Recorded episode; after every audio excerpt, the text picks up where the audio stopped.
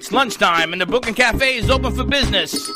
Live from the Brooklyn Cafe studios, Dawn and Freddie S. and their team are ready to serve up a huge portion of fun for lunch with friends and neighbors. So let's break open that lunch pail and unwrap that sandwich you brought and take a front row seat at the Brooklyn Cafe and get ready to enjoy some humor and hot topics. It's time to get a healthy serving of hope and happiness to help your day go by with a smile. Your hosts, Dawn and Freddie S., are ready to talk about food, health, dating, or just plain dream making. If you have a story to share, or a movie review, restaurant critique, or just a coincidental thing that happened to you, call in free 888 994 4995 right now. Sit back and enjoy your lunch break at the Brooklyn Cafe. Here are your hosts, Dawn and Freddie S.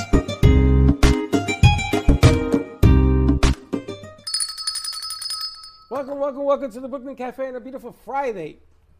Before the hurricane comes on Monday. It's not coming, by the way. It's coming. No, it's not. Oh, it's coming. Oh, no, it's not. I took it's care of coming it. with a whopping 22 miles per hour winds. It's coming. It's just not coming here, but I do feel sorry for the Gulf Coast area because they're getting two storms next two week. storms. I feel sorry for everything in between those two states. I know. Um, because they're going to get walloped.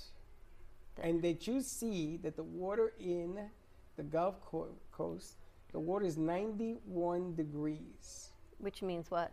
Anything above 81 raises the level of a hurricane, say one, you know what a one is, right?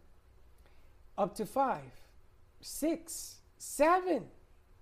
81 is the temperature best for a hurricane to grow. Anything above that, they've never seen anything like this. Wow. 91 say could is make wow. it a four. No. I saw it this morning. Really? Well, you know what we should do? Uh, maybe not. Call Linda Summers. Did you see her house? She was struck by lightning? Doesn't she live in a condo? No. She lives in a house? She was in a house. But apparently her house was struck by lightning and she was the conduit pole and it went through her. That's impossible. Did you She see her be here. post? She wouldn't be here. Well, I think she's got all this metal in her body, so maybe she was like a post. Is all I know. Happy Friday! It is the strangest Friday, is all I can tell you right now. It's maybe this is the calm before the storm. I don't know, but literally, it is calm in here. Everyone is at peace. Everyone is doing something productive. It is spectacular. Fuego is off without a hitch. Teddy Unscripted was unbelievable. Vinny is working on some new graphics. Mia is working with Teddy, getting ready for Casa Mia. That is all set up. We've got a great show lined up for you. And of course, it's Friday, everyone. So, no better way to kick off Friday with some Gubba Rum and Mia, Casa Mia joining us. We have Michelle G., a matchmaker, all the way coming to us from Puerto Rico. Isn't there a Amy song? Minty? Matchmaker, matchmaker, make me a match. Yes. Shoot me in the foot and get me a divorce attorney. Isn't That is in the world of Freddie. Give us a call at 888-994-4995, Studio A. And we got off on time. I'm telling you, I think last night raised the bar is all I can tell you. Well, I don't know who did the design on the set. Maybe it was Vinny that did it, but this looks spectacular. They moved you up. Did you guys know do this on purpose? No. Uh, Pierre did that actually. actually, I moved up from Jay Har. I You moved it up. But not on purpose. Perfect. I did not move myself up But on look how good that looks. You actually look like a person. As We opposed just, to being we just got to change the logo on the TV. But yesterday we had Jay Harmon. He did his show here. And when I was cleaning last night, I just put the chair back up where it fit, and I didn't move anything around. So here I here I sit. Is Well, all I can tell you. You were talking, you were cleaning again. You clean too much. I know, but I thank you for doing it all for me this morning. I thank you very much for taking that mop out. There's a bucket of water back there.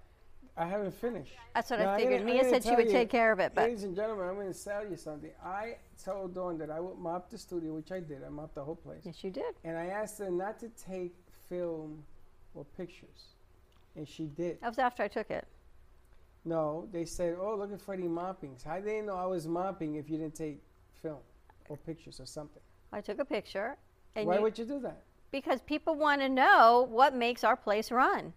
It just doesn't happen by itself. This place takes a lot of work to keep it going. You know, there's a difference between I put something on IGTV of the guy singing because I heard. I'm gonna tell you, Slick can't sing for nothing, but I heard him singing, so I came out with the camera, and then him and Vinny was sitting there, and no harm, no foul.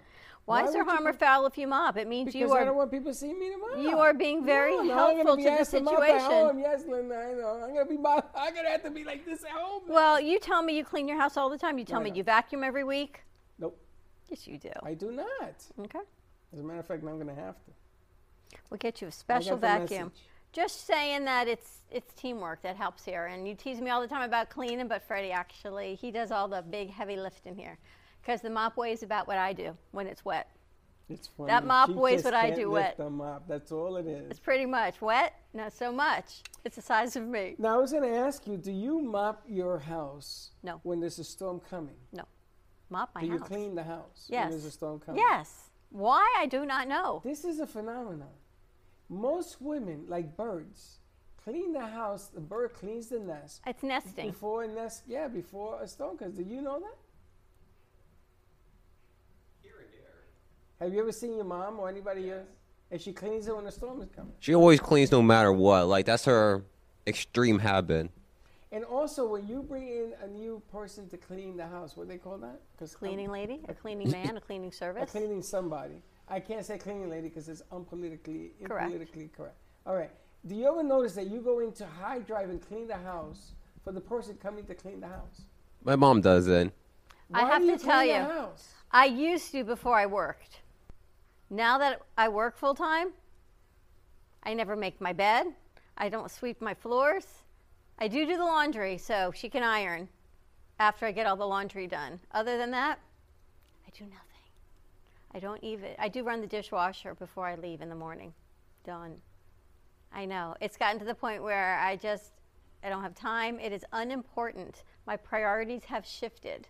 That's all I can tell you. I gotta tell you, when I was growing up, my sister was responsible for the kitchen, the after kitchen. The after kitchen? In other words, when my mother used to cook, Oh, the cleanup. and my sister was responsible for cleaning the kitchen. And I never really understood what that meant, but I used to try to go in there and help her. And she used to throw me out. Get out the way, you're in my way, you're in my way, get out. And I remember on Popham Avenue, Mimi used to clean, and my mother came in and she used to say, This isn't clean good enough. This is, he's, there's still oil on the dishes or whatever, right?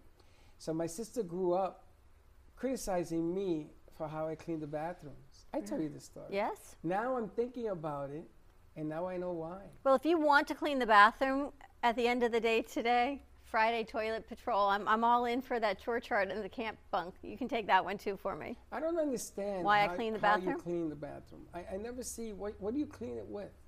Lysol bleach? Or is that you put it in there? Wait, don't you have like a scrubbing thing? And do you use a, a sponge? You don't use sponge.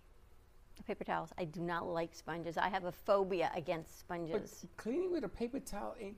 It's not kind of. The bleach does all the work. You just got to spread it around. hands? I don't no, want you that. take put on gloves. Or you have gloves too. Sure.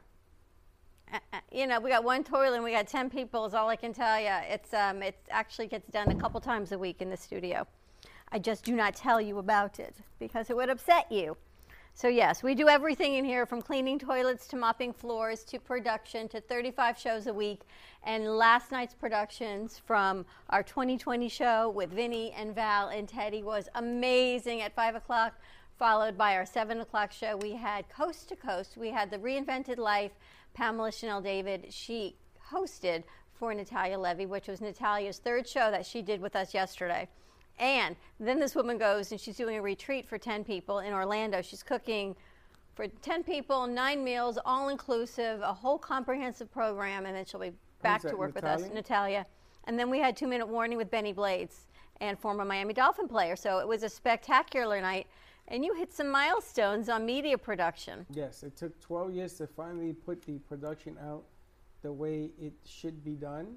And I know if you don't understand how this whole thing works, when you are working with a radio station, the production has to be done differently because you have to have the right sound. If the sound is not good enough, the radio station won't let you play. So what we did yesterday was instead of having the radio station talk to us, we exclusively spoke to them. So you got to be pretty good to pull that off. And Teddy did a, a hell of a job of putting that off. And I got to tell you, you don't even know this because this happened not on your watch. This happened on my watch the past 24 hours. Slick has been working very closely with me on BYOB, and this was a passionate project that I had of branding your own business, building your own brand, and bringing different entrepreneurs into host and to interview other entrepreneurs. And BYOB, because it started on Friday, had the connotation to BYOB. I like to kind of play with words around, but it's build your own brand. And yesterday's show, we aired it today. And I said to the girls, don't ever stop dreaming and doing what you feel is right in your gut. And this show, the numbers for today's show, just coming off air, are unbelievable. It's a great show, and people are writing in about it. And they have already had over 40 comments on that show Is that today. Chaka Khan look-alike? Uh huh. You know what it is? The the people that you're bringing on BYOB are spectacular. And no exception to today's show. You got to check it out. Yep. And she is amazing. Brenda James, yes. Brenda's a, is just an amazing, amazing piece that went on there. But people, would, I, I was wondering, I'm getting all the comments. I'm great telling show, you. Great information. Great, Yep. great, great. But I think she gave you right. She gave a lot of information. She gave a lot of information. I just said to Mia and to Teddy, never give up on your dreams. And if you feel it's right in your gut, and then I said, even if Freddie says it's not, be true to yourself and be true to your vision, and you go with it. And that is what BYOB has brought in the fl- turn of a hat. It's been only, what, two months we've had this show going? And I love that we create, pla- now we create platforms, not just shows. And we can bring in guest hosts to try out the platform and When bring some of their ideas forward. No. You didn't. I just said if Freddie says no, still stick to your dreams. When did I say? Mm. When did have I ever said don't stick to your dreams? You've never said that. You mm-hmm. sometimes you like to change my ideas and go, no, we're going to do it this way, and this we did it this way. and it was no, amazing. No, no, no, that's not the way this plays. you you want to climb you want to climb Mount Everest and put a parachute open on your back, and that's why I say, well, we can't. we What do you can't cap- mean? because there are certain things you want, you can't capture it that way. But we do. It doesn't create. It we do. I know. I push the envelope, don't I? Well, But no, when that make it- parachute opens beautifully, like it has the past 24 hours, you just look back and you say, you know what? God is good because when it happens the way you envision it, just like your shows did last night, our shows did last night, you think, wow, this is spectacular. Yeah, but last night's show happened because Freddie personally had a disaster on Monday night. Mm-hmm. And I spoke to Gio, and he says to me, "Why don't you go back the way we used to do it on 18th Street?" And I said to him, "It didn't work." Yes, it didn't. No, it didn't. So I abandoned that path. So last night we went back to it because everything's in play. But I never tell you no. We don't ever say that. You never say no. You just say, let's do it a little bit of this way. I do it so that it can be. It has a chance of being successful. That's all. And I just take a leap of faith. I do think it through. BYOB, I think, is a great is a great platform. I think I, I give you all the kudos for putting that together. But uh, the platform is the platform. It's the people you're putting on it. It's Lady lovely. Ann and, and Faith and, and Brenda and all these people, all these authors and things you got cooking. And Brenda's going to be doing editor's desk today, so that's another great show coming out at 2.30 this afternoon. I mean, I mean that, it's just marvelous to watch people tell their untold stories. Isn't guess. it? I love it. I love watching everyone step into their power, be empowered, share their information, and then bring somebody in and to pay it forward. And that is exactly these platforms that we get to create. It's about continuing to pay it forward. And I promised you that five years ago when I started working with you. And you said to me, What do you want to do? Make this your own. And from that moment on, I said, I will always pay it forward. And that is the gift that we've gotten to do during all of these change of times, is we get to bring in guest hosts and give them the opportunity, and then they bring somebody, and then they bring somebody, and that is how a network grows. So I'm so proud You of mean our that crew. happened like making? You keep telling me no, and then you say I say no for four years. Yeah, well, your Uh-huh. communication is You not see, so very good. Oh, my communi- oh, my fault. I see. is all I can tell you. But you talk how a network grows. It is all about paying it forward. And actually, today, later in the show, we're going back to making peanut butter and jelly sandwiches and some more jelly sandwiches. Maybe you'll drop them off this weekend, or I can go back again on Sunday for those that I'll are in need. I'll leave it there today. No, you can't do that. Give it to the birds. But so Pierre's out. He's picking up more supplies to make some peanut butter and jelly sandwiches, or jelly or peanut butter, whatever it is they choose to make. Because on Sunday you can drop off sandwiches of any kind. You just choose and make and individually bag them. You can put a little note, a little thank you, a little smiley face, or nothing, and just bring it over to St. Gregory's Episcopal Church, right near Mizner Park. It's just on the back side of Mizner at 12 o'clock. If you go before, you're just gonna have to wait a little bit. They open, you open your trunk, they take out your sandwiches, they give them to those in need.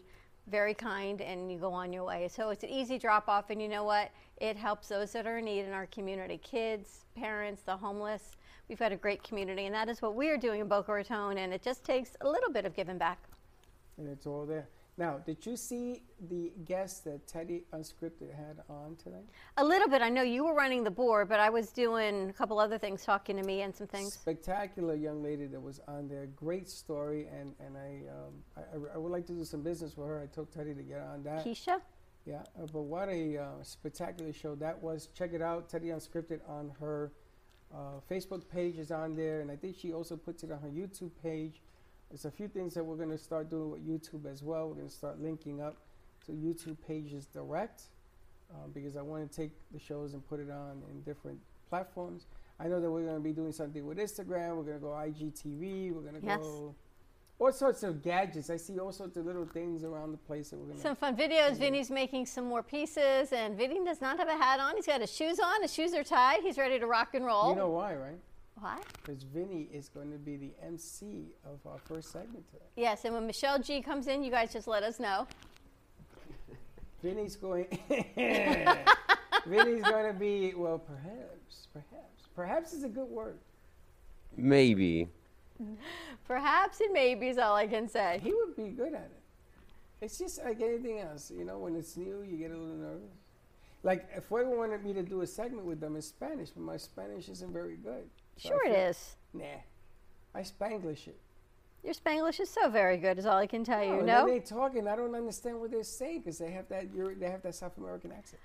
I got to tell you, when they come into the studio and they ask me if I speak Spanish, and I'm thinking, Freddie, Freddie, Yeah, come help me out here. I don't.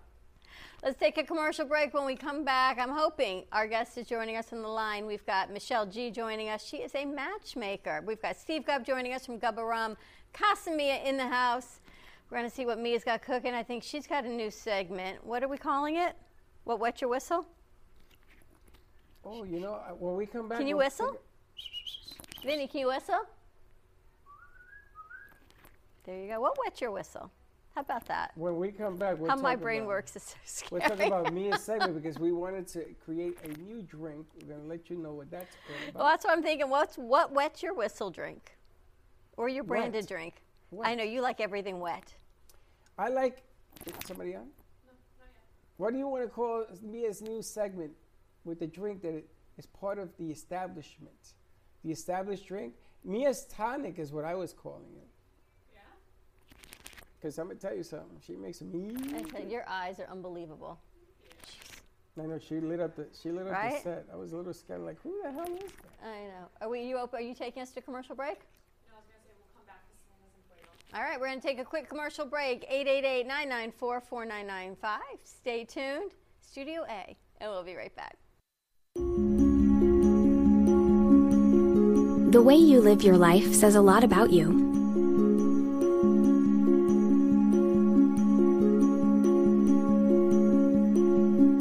The way you choose to commemorate your lifetime can say even more.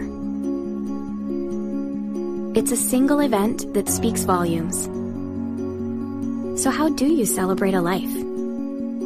Dignity Memorial providers believe that your memorial service should be as unique as you are reflecting your personality and your passions.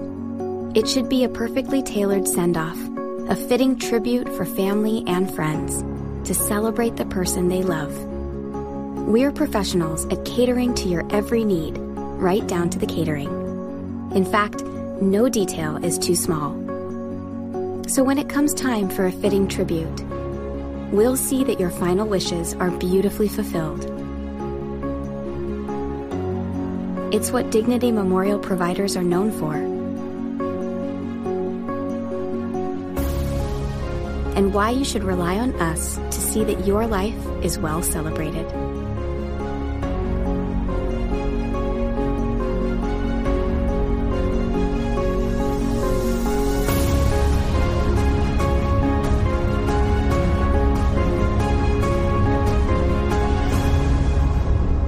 celebration of a lifetime begins here.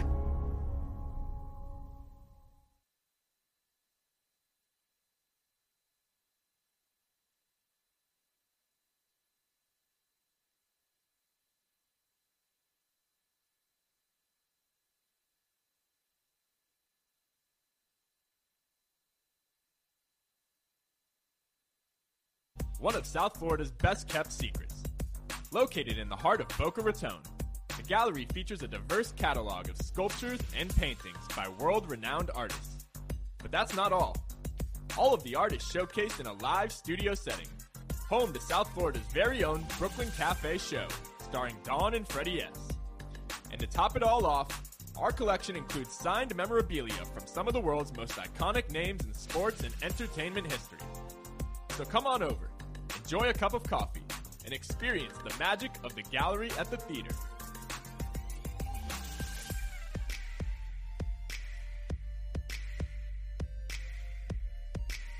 Located at 2400 Northwest Boca Raton Boulevard in Suite 13. Or give us a call at 888 994 4995. I look very snazzy right now.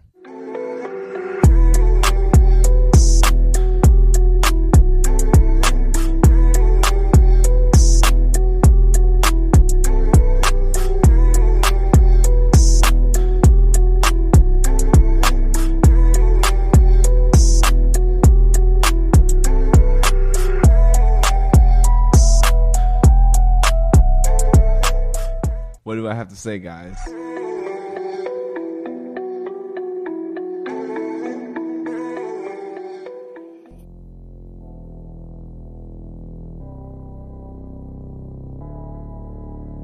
You've been watching the Brooklyn Cafe Show. Join us each day and after hours as we talk about the hot topics to open the conversations and share a few laughs. Now, back to Dawn and Freddie S. guess we're back. And we're back. We're back at the Brooklyn Cafe show on a fabulous Friday. We're kicking off a little bit of dating, matchmaker. We've got Michelle G, uh, matchmaker extraordinaire, talking dating fatigue. Ever thought of dating fatigue? What is dating fatigue? We're going to find out. I'm tired of dating. You're tired of dating? Is that what fatigue? No, I'm asking. Or you can't find the right date because there's no place to go. It's better not to date Why? because you can't find the right one. Let's bring Michelle over. Let's hopefully she's coming to us all the way from Puerto Rico to see how this connection is. So bear with us. There she is. Hi. How are you doing? You look fantastic. Thank you. Thank you. I'm so happy to be here. Freddie is so excited that you're joining us because anytime you say Puerto Rico, he's like, bam. Well, I'll tell you what, Freddie, it's beautiful here. It's ¿De qué hot as can be. ¿De qué parte? Fajardo. Ah, Fajardo. Is the Conquistador Hotel open or no good or closed? It's partially open. It still hasn't fully um, been up and running since uh, Hurricane Maria. Yes, Really? since Hurricane Maria. And are they fixing to bring it back? There's kind of rumors that they might do something different with it. I'm not really sure, but I do know that partially it's open. Some of these things are not really disclosed to the whole community, so. The most beautiful, beautiful place on the planet for me is that hotel. Really? Yes, because 10 years ago, I did the first live stream from that hotel to a radio station here in Florida. And it worked. And it was the first time that the encoder was used. It was the first time what you're looking at now developed mm-hmm. that. And the hotel managers, all the Italians came down, the doctors were there, all of them were there. My mother and father was with me, Gia was with me, Linda was with me, and we put on a show. And I was so proud of the moment. But what a place Fajardo is. It is the most beautiful place you've ever seen. Really? Oh my goodness gracious. That hotel is beautiful. And then you got Luquillo Beach. Yes, and the kioscos where it's all the little different restaurants, and they've really done it up since Hurricane Maria. You can get all kinds of local food as well as some other fusion type of food right on the beach, which is fantastic. Beautiful place. And you got El Yunque. El Yunque, as a matter of fact, my view, I see the top of the Yunque when there's not a big cloud over it or it's not raining. I'm jealous. I gotta tell you, as, I you visited might them. be. as, a, as a matchmaker, if you were to have those ingredients, any any couple that wants to go and rekindle or get married, you're not gonna leave the island without getting married, or those pieces that she just mentioned. And I'm not even talking about San Juan yet. I'm leaving that for the dessert. Yes. San Juan is beautiful, but I gotta say, I love Fajardo too. Um, it is literally some of the best beaches. It's great for ecotourism. And what's really great about Fajardo is that it has a history of like a lot of seafood, really fresh seafood. So they have little spots everywhere that you can have great, delicious seafood that just got caught. Fajardo, Luquillo. Now, um, did you go to school there? No, so the reason that I'm actually here is my husband is actually born and raised here in Fajardo.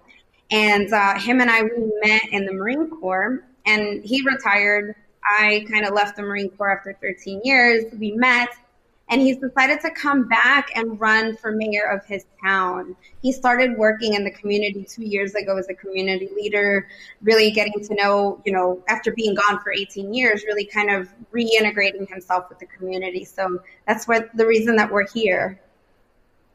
It's interesting you say that because I went to San Antonio de Abad in Humacao. I went to school. Mm. I graduated from there and I came to New York, NYU to graduate. But I got to pitch baseball and play football all throughout the island. And at the time, you had the naval, the naval base. Yes, in Ceiba. Uh huh. My my brother, may he rest in peace. Remember the incident where they were shooting at the at the navy? He was Yes. on the ship when that happened, and they had to close him off. We went to play football that weekend, and we got our butts beat. I didn't tell you, but we played football. I got to pitch against the Naval Academy. I got to play play against Antilles. I got to play against all the schools. And I'm gonna tell you, man, we used to love going on road trips because the island mm-hmm. is just beautiful. I mean, it's just gorgeous. Come back. I, well, uh, I got property out there. My parents both passed away, and I got properties. As a matter of fact, I was on the phone with them today. Now, I got to admit, your husband is a brave man to get into politics right now in Puerto Rico. I will agree with you. And a lot of people say that he's brave. Some people say that he's crazy. But with everything that's been happening post the hurricane, you know, Puerto Rico is really, it needs a change, you know. And we, while we can't run for governor at this time, it's not the right time. I will say that we can start one town at a time. A lot of the people here want change. And um, we feel really confident that we'll be able to win. And it'll be the first time in history of Fajardo that it inde- independent candidate would win because he's not party affiliated. And there you go. And we talked about That's exactly what we've been talking about. That there has been a change and a shift. We're not. We we didn't even bring Michelle G on to talk about this, but how could we not? After I knew your background of what it is, the Independent Party now is a tremendous, tremendous group that is nonpartisan. They have their own opinions, and our millennials, hmm? our crew that will works with us, they're all independent. And this is this is a toss up because you don't know which way they're going to go. Well, it's amazing that he's getting involved at this time in politics. You know, everybody knows what happened with the governorship in Puerto Rico. And Yes. That's what, you know, when you add stupid from a glass into another glass and there's nothing but stupid in there, you get stupid results. And there is That's right. Among the island.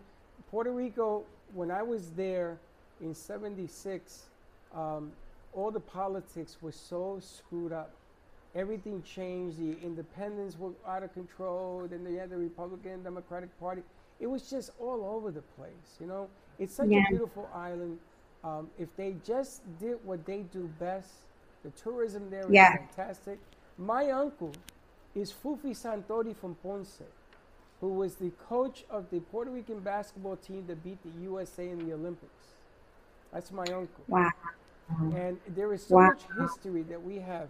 So much history that I have in Fajardo. So many stories. I mean, we can talk about Yes. this. I mean, we run out of time. I see that. but I love it. I love the I'm island. gonna I sit back love- and just listen. I love the people. You know, I got to rent my. I got to rent one of the houses that we just repaired to Marc Anthony when he was married to J Lo at the time, and he says, "Don't tell nobody." The island just is magical. It's unlike is. anything or anywhere. It is. It truly is. And you know, I know we didn't come to talk about politics, but I will say something, Dawn. Politics is a hot topic, especially in dating for this election year. Um, we can't get away from it. I can't get away from it as a matchmaker, to be honest. I got to tell you, that is a beautiful segue. That is. That, is was absolutely. That is the best. Bam! Be on TV segue. That was fantastic. That is that is really good. that is re- Can you imagine a Democrat, a Republican, or independent, and you're gonna try to make a couple out of that? Wow, that could be fun. Talk about dating fatigue. That could be fun. Okay, tell me about dating fatigue. What is dating fatigue? So to put it in, I'm not going to use the scientific um, explanation. I'm just going to put it in really pragmatic terms. It's basically when you're really exhausted and you feel hopeless and you be, start becoming cynical and pessimistic about love, about your dating life that's when you notice that you're starting to have some dating fatigue. You're on an online dating site, and all of a sudden you're like, okay, I'm done with this. You, you, weren't as enthusiastic about it as you were in the beginning. So, not only is it just that you feel exhausted, but your actions also support that. Maybe you stop answering messages, you stop wanting to go out, or the famous line that I hear I'm so done with dating, I'm taking a break from it. Okay, I'm taking a break. I'm uninstalling my app, and then a day later you reinstall your app, and then they find another right. app. And how do people meet? you are an international matchmaker. You're an author. You're a relationship coach. Right now, I think relationships need a whole lot of coaching. Absolutely. Um, during this time of COVID, you know, I I will say that we're not individuals who want to be stuck with our partner all the time. And I use the word stuck, but I use that in a very loving way. Because what ends up happening is that you really got to deal and face the facts, right? You, you, you kind of are in each other's space. And in during this time of COVID, that has become so something that people have realized so much about like wow we're so different. We've grown apart especially if there's been kids or other things that have taken up that space between a couple. So definitely divorce rates are up like nobody's business. And how do you help people overcome this dating fatigue? If we don't do apps what type of programs do you offer? I know you up up level it upscale meeting your potential next true it's not just dating this is about your long-term commitment no, partner. that's right. That's right. Um, we honestly one of the things that i believe is love is your birthright. It's it's it's something that we all are can have. I believe that anyone anyone in the world can have love. I mean they have shows about people who have uh, Down syndrome and have been able to have a healthy relationship and find a person that they love. So I truly believe in that. And so the way that we help people is really going beyond just a superficial matching of what is it that makes them compatible? What are your hobbies? We really take a scientific approach, which we call our love psychology. We want to be able to understand how it is that not only you see the world, but also how your environment has affected you. So uh, my background is in social psychology, and so it's kind of that nature versus nurture discussion. I really like to understand both aspects. You know, how is it that your family and where you grew up affects your views on relationships, and then vice versa. Young, old, male, female, different perspectives, different uptakes. Growing up with two parents in the house, growing up with one parent in the house, growing up with a Latina mother as opposed to a Jewish mother, growing up with a family from New York City as opposed to Florida, all different aspects that sort of make the individual. And then when they meet somebody else, do they relive their past through somebody else or do they change up as they're going along? You know, part of it is really where is that person on their own personal growth journey, to be honest. Um, sometimes we meet people that are different versions of our parents, our mom, our dad, our aunt, our uncle, depending who raised us. And we don't realize it, but we end up dating that person and become triggered. And I think it's a matter of if you are aware as an individual, which is something we focus on with our matchmaking programs, really understanding are you aware of your blind spots? Are you aware of your dating patterns? What are the things that you're trying to avoid? But because you're so in that um, in that oxytocin and in that cocktail mix of love, like the butterflies that we feel in the beginning, right? Because you're there, sometimes you're like, oh, I'm going to overlook that.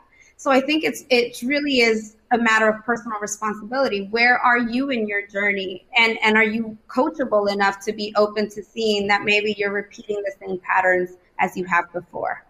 Wow, did you hear that? Which I'm going to overlook that. Overlook it, or I'm going to change him. No, forget about that. I I'm going to hate that part. change him. Ay. He's just like my dad, the good and the bad, but I'm going no, to change I the think bad. that the overlooked part has gotten bigger now with COVID. Because, okay, I'm going to put this aside. And then when it gets on your last nerve, forget about you know, it. if they're slurping their food or there's crumbs on the floor or the dishes are piling up, you, "Oh, my dad did that. And then you go, can I overlook it? You can when you go to work, but when no one's working anymore, you know, maybe not so much. Is it better not to have any expectation? I will say that I don't think it's realistic to ask anyone to not have any expectations at all. We're humans. We're we're just naturally going to have expectations. I think what's more important in the question to ask is what is our expectation? What are your expectations in dating? I just had a call with a client earlier today who she is a fantastic woman, uh, professional athlete. I won't go into what field. Um, she lives in South Florida and she wants someone who is really an unrealistic version. She wants a man who's an alpha man, but also is in touch with his feelings and can do all these different things. And for him to be a romantic, but for him to also, you know, know when it's time to put her in her place. And it's kind of like, is that what you really want? Or are you just wanting what you think and other people have said to you is what's right for you? My question is, does that even really exist? I'm thinking Whoa, we whoa, can whoa, draw whoa, it. whoa, whoa, whoa, wait a minute. wait, of course it exists. You think that it exists in one human Every being? guy in this room, everybody in this building, every man is that way. What are you Really? talking about? Absolutely. We just I'm hide gonna have to disagree with you. We hide it well. Exactly. I'm gonna tell you something. You know what is the hardest thing on this planet to date? A Latina Do woman. not say it. A I knew he was going to say that. I'm gonna tell you, there ain't nothing like it. I've seen Italians and everything else. A Latina woman is a different person every day. It's like you wake up to that. what More than it? just a woman in general? Oh my God! More than just a woman. That's in the rearview mirror. Really? It's the kind of woman. It's the passion. First of all, they have temperament. You ever seen an angry Latina? and I Get out love of the way. now. Now they're educated. They're getting smarter. They're getting brilliant. Now they can chop you up. You don't even know it. Well, my future daughter in law, I think, well, one day she will be. I light a candle for your son every day. Listen, we're not that bad. He's being a Not little bit bad. exact. It's not a bad I thing. know. you know, Ashley is men, amazing. Men love challenges. And, and, and We if a woman can place a challenge, is great. If a woman like she wants, she wants the perfect man. What man don't want the perfect woman? You know. Where Not do you to- find though? Where do singles go to find dating, love, a relation, a sustainable relationship? Oh, relationship? this is good. Yes. where where can they go? So here's the deal. No matter, you can ask this question to every matchmaker, every date coach. There's only five opportunities to meet someone. Number one, it's going to either happen through work. Number two, it's going to happen in a social setting, environment, or maybe an association, i.e., networking.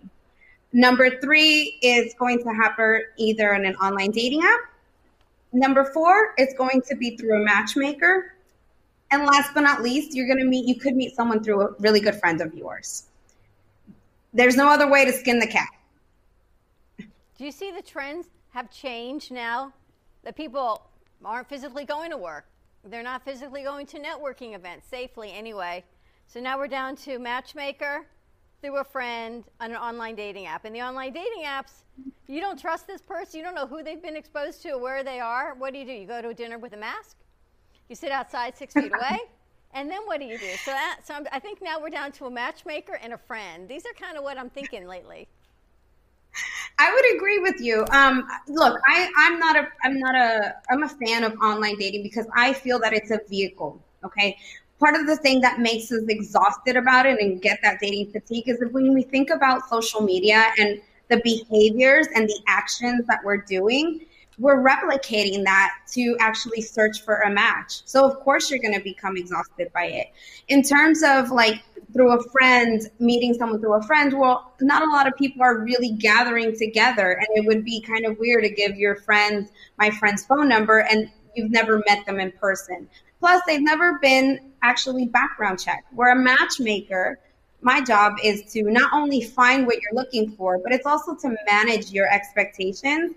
And part of our process, we really get into really the seven key life values that make a relationship last for the long term. That's what science tells us is really important for a relationship to thrive. You know, this is fascinating. I know. Now let me let me ask you. You ever met a guy? I'm not gonna say a girl because I'm not a girl. Ever met a guy and say this guy's a mess, man? You, listen, you want a you wanna a relationship? You better go see a shrink first because right now mm, you can't get out the front door. Have you ever met a guy that you can't match because it's so unrealistic? And then what do you tell them? So I have had that experience, um, which is why our consultation process, we spend at least 30 to 45 minutes with the person to really kind of ask them deep questions. Uh, we want to know what the relationship like is with their mom, with their dad. And I have had it happen. And very lovingly, what I say to them, if it's outside of my scope of capabilities, I will refer them to someone in my network who has a, maybe they are a therapist, um, maybe they have some other things that they need an, an addiction possibly i may refer them to an addiction specialist but i will definitely not take them on as a client i don't want to set myself up for failure and i also don't want to give a bad reputation to the rest of us there's a small community of matchmakers so it's really important that we do you know this is matters of the heart that we do the right thing by the client and it's okay listen when someone when someone's a no for me, I believe that God is going to bring two or three more other people that are a yes. Interesting. What is the number one secret to dating in a post-COVID world?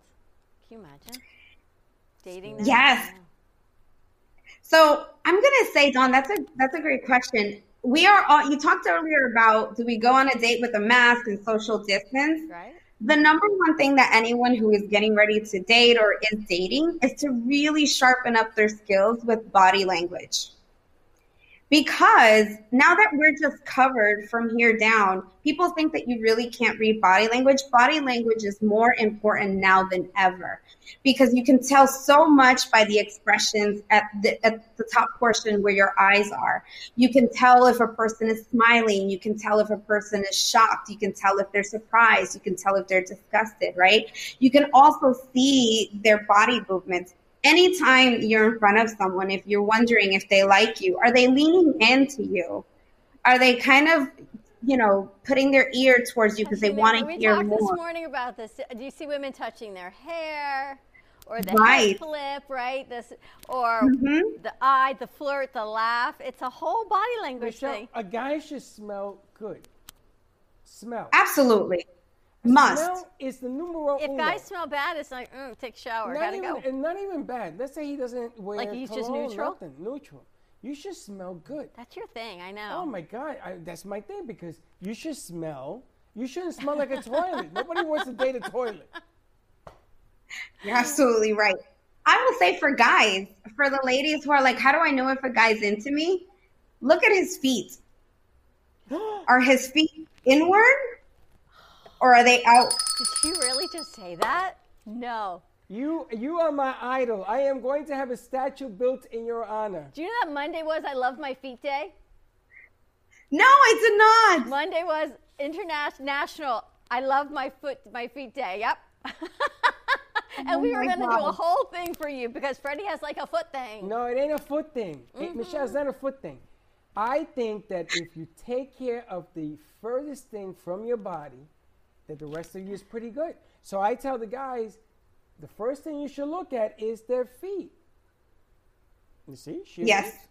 That's I agree. And actually, my mom taught taught me that. She said, "You always want to have your hands and your feet done because a man will look at that and then he'll know how you'll take care of the rest of your That's body." right. And she's 100% right. And the rest of it, it makes no difference. Oh my gosh, Michelle, this is amazing. How do people find you and hire you for matchmaking and relationship advice?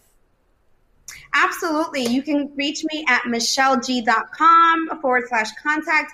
I'm a traditional old school kind of gal. So a phone call never, you know, is the wrong way to reach me. 1 628 8723. And I'm on all social media handles at Love by Michelle G.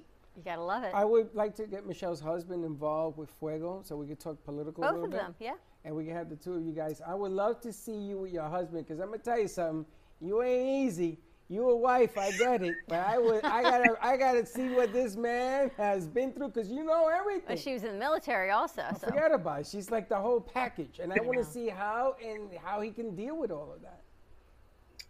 He'll he'll be very sweet, and I'm telling you, he was an F-18 pilot, so he knows how to handle a fighter jet. So he he's good at if handling. he can it. handle a fighter jet, he can handle a Latina woman. I don't know. Yeah, I think you don't think? I tell you, you got uh, you got a great personality. I can see people coming out. She's um, awesome. And being comfortable with you. You know, a lot of the younger crowds now, way a lot of insecurities are going on right now, and it's okay to be okay. You know, and the whole nine yards that you do. I applaud that you do it. Uh, I have family in Fajardo, so get me his information. I make sure they vote for him, uh, and we'll go in Thank that you. direction. When we go to Puerto Rico, maybe we'll meet in Luquillo and have some dinner. That would be fantastic. Michelle, you're awesome. Thank you so much. We're going to set it up. Fuego. We'll do another, maybe we do like a matchmaking show or something. Oh, have yeah. some fun, right? We're still in summer. Absolutely. Thank you so much for having me, guys. It's been a pleasure. You're the Stay best. safe, Michelle. That's a great segment. Bye-bye. That's great. I That's a think I'm hoping we've got Steve Gumma, uh, Steve on the line. We'll bring Mia out to do s- Costa Mia. Amy Minty is on her way over. Brenda Warren is joining us. We got a whole lot to do in a I little tell bit of time. good. Nice way to start out. Viernes social. All right, let's take a quick commercial break. When we come back, more with this segment brought to you by Gubba Rum. Stay tuned, 888-994-4995, Studio A, and we will be right back. Healing Moments Wellness Boutique specializes in integrating scientific and ancient therapies to relieve physical, emotional, and psychological distress. Through the power of touch, coaching, and meditation, clients experience pain relief, relaxation, healing, and detoxification. Contact Healing Moments Wellness Boutique at 561 931 2187 and experience Boca Raton's Healing Haven. Enjoy the benefits of an individualized treatment plan to help find your feelings of peace, complete balance, and wellness. Call Healing Moments today, 561 931 2187, and be rejuvenated. Welcome to your vacation staycation. And what better way to kick back than to blend up a sweet pina colada, a smooth mojito, or just a nice stiff rum and coke? If you want true relaxation and enjoyment, then you want Gubba Rum. Gubba Rum is a unique rum infusion. Gubba Silver Rum is infused with real shredded coconut, and Gubba Rum Gold is infused with real shredded vanilla bean. Both are made with certified organic ingredients. Each infused Gubba Rum is 35% ABV, 70 proof, and as we say in Boston, wicked smooth. So if you're looking for the best combination of taste, smoothness, quality, and price, your clear choice is Gubba Rum. If you want that wicked smooth taste for yourself or your vacation, staycation, visit gubbarum.com to find your closest liquor store that carries Gubba Rum Gold and Gubba Rum Silver. Gubba Rum, it's wicked smooth.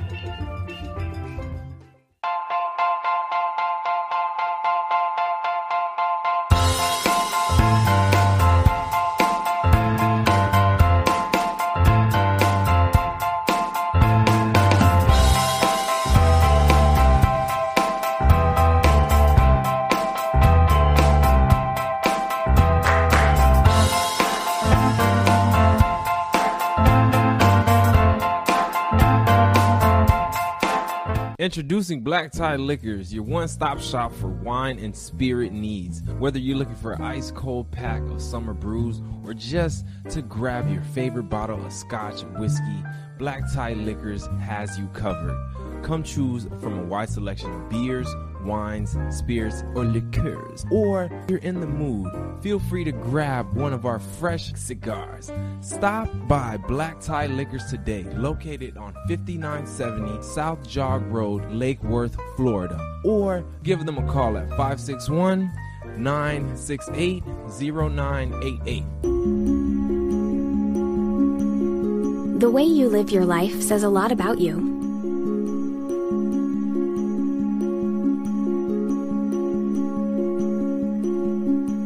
The way you choose to commemorate your lifetime can say even more.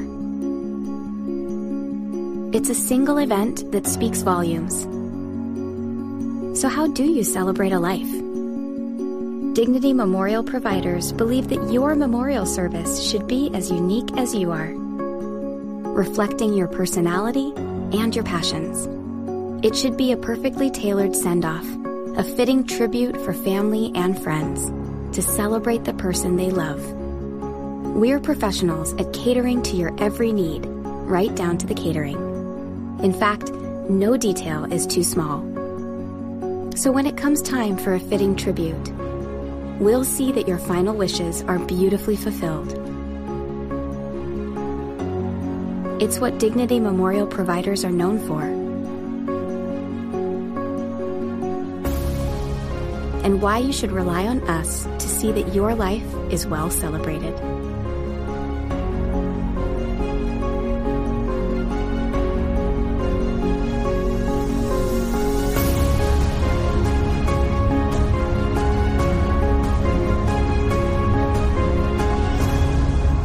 The celebration of a lifetime begins here.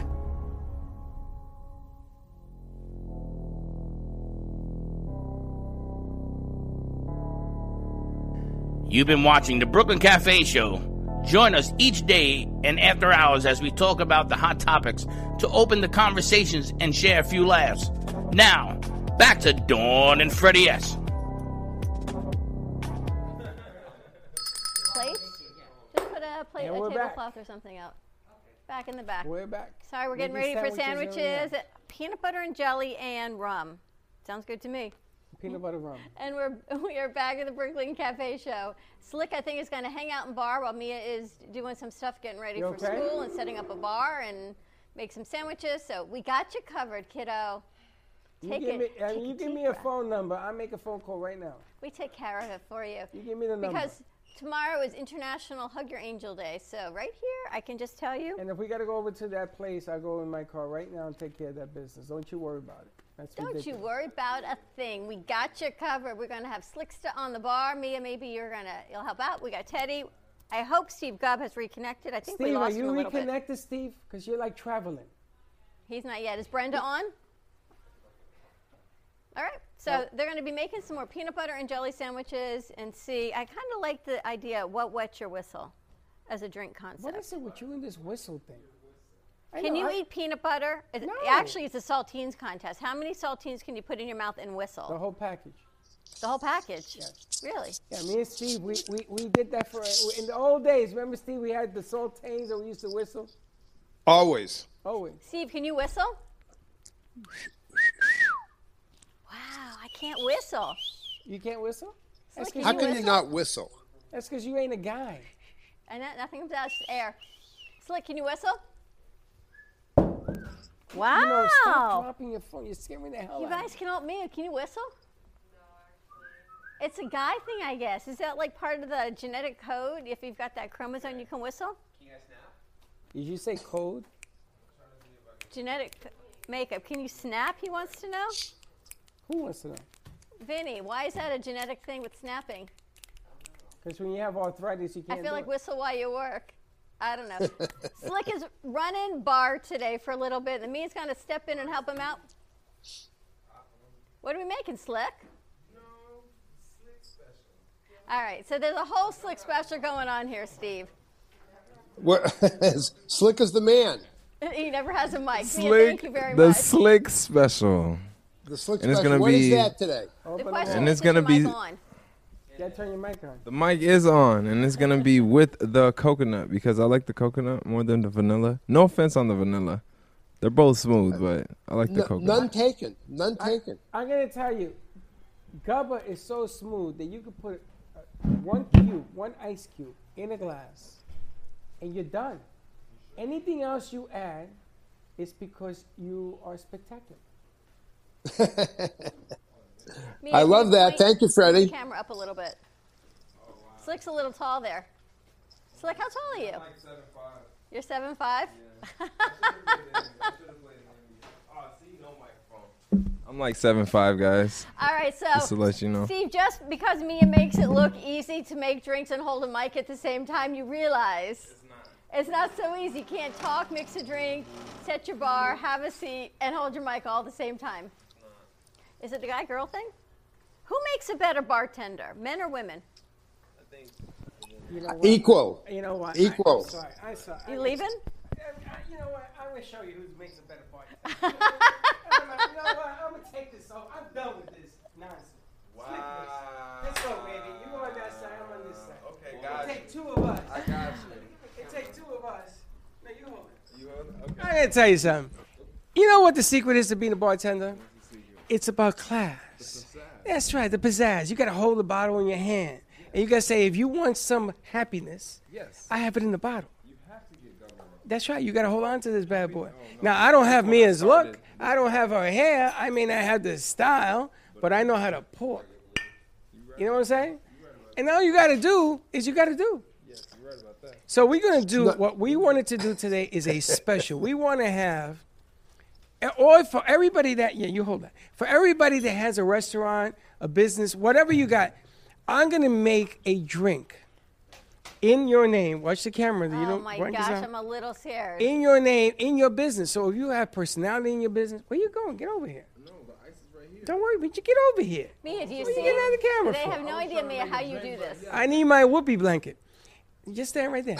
And I'm gonna make a drink. I'm, I'm gonna make a drink in your name. So if you have a business, if you have whatever, like Vinny's Cucharitos, and he Cucharitos makes are what? cucharitos. Mm-hmm. That's whatever. We're gonna make a drink using Gubba that's going to style his restaurant. This is a new thing. So where's that cup? Hold that cup up. Where's that cup? All right. First how many thing. guys First thing first. To make a drink, Mia. It takes 15 people. Mia's got her hand on her head, going, "Oh, guys, really? Mia, come sit with me." Put some ice in there. The ice, you see, this is backwards. We're doing it all backwards. You do it the right way, I do it the other way. Now I'm gonna show you. It's one I'm gonna splash. Look at that. Look at that. She Look at my gonna splash. assistant is non-splashable. This man, you're pretty good at it. You know what I'm saying? I'm gonna say. Then we come over and we use a little bit of this. And what is that? None of your business. Oh, that's that little thing that had a little. bit Just of a little lime, spray. little lime juice. Uh, ooh, and that's enough of that. A little bit of that. And then we come over here and we have a little guava. I'm going to tell you something about guava. This is guava. Agave. Agave. Well, I'm Puerto Rican. What can you say? the way I pronounce is the way it goes. And we go a little bit here, ah, and that takes care of that. Now, Almost you're all going to thing. wonder what we're going to finish this off. That's what I'm wondering. Don't you wonder? You know what they say? You see, anytime you do this as a bartender, they think you know what you're doing. You see the way I have my leg? Look at my leg. It's my, but it's, it's about the whole. It's the a. That's right. It's all about the confidence, and you gotta be able to open this. Oh man. And then you go like this. And you go like this. have more segments like this. I think what I want to do, what I want to do is Guest I want to have guest bartender. have. Next week, maybe we can. Um, maybe Amy will be our guest bartender. Although I'm gonna have quite guest like that bartenders. Scarlet. And this, The Santori special. this is the tonic with the mostest. wow. The mostis. Steve, Yes. you cannot go wrong with this rum. Taste that. The- Taste it. I Tell me wish what I, you cou- think. I wish I could. I can't go wrong with the rum because the rum is smooth, but everything that you put in it kind of what it elevated the flavor because I do taste the lime juice and the agave. So you did a nice job on this You mix. hold on to this. I was pretty iffy, Steve. I was pretty iffy on that. That was well, pretty keep in iffy. mind, you know what you got to do is you got to put it into a shaker and shake it up. You that gotta put it in a actually brings That's the. what you're missing. Yeah, you really are because it it brings the stirred? flavors out. Hey, ch- hold on. Try this. The only thing It really does bring. It really does bring the flavors out when it's shaken over ice like that and then poured. It does make a difference. Got like this little whiskey-ish smell to it. What'd you put in it? Just taste it. It smells a little like um my mother's kitchen. It's the vanilla that I don't like, but he makes me like it because You know what that tastes like? Mm-hmm. Tastes like Long Island iced tea. There you go. It tastes like a Long Island iced tea if you've ever had one. You want it? No, oh, thank I'm you. Yeah. It's all yours. There is nothing you can do wrong with Gubba. Amy, come on over. Thank Amy, you. let's move Thank your you. computer so Amy can sit. And, and it's funny because this is, I was experimenting. It does taste like Long Island iced tea. It tastes like a Long Island iced tea. and I didn't know you had Coca Cola over there. Would have put a splash of Coca Cola. Ah, okay. Maybe one day you'll be our guest bartender. Sure. You should be. The, oh my God. She's right there. But Mia's finishing her summer semester, so Freddie was our guest bartender today. How'd that go? This is delicious. My goodness gracious. This needs a little Coca Cola. You want to add? You want to put a floater of some Coke in there? Steve, what's happening with Gubba Rum? I hear you've got some amazing news, some new liquor stores and restaurants that you're in now. Yeah, we have a couple. Very happy with uh, the tiki bar that we're uh, now working with in central Massachusetts called One Eye Jack's Tiki Bar. Uh, very excited to have expanded into a liquor store, uh, Mike's Michael's Liquor Store uh, on Wickham Road in uh, Melbourne. Uh, we encourage everybody as the bars reopen uh, to hit Sand on the Beach in Melbourne. Really great beach bar. Uh, if you're into beach bars, which I definitely am, Sand on the Beach is a great place. Um, uh, also, there's a place right right uh, up the road in Cocoa Beach called Hunker Down Lounge, um, right next to Coconuts on the Beach on A1A going north. And I, I, really have to mention there's a uh, a great restaurant, uh, a couple of them uh, in Cocoa Beach. One is called Coaster's Tap House. The other one is called Coaster's uh, Pub.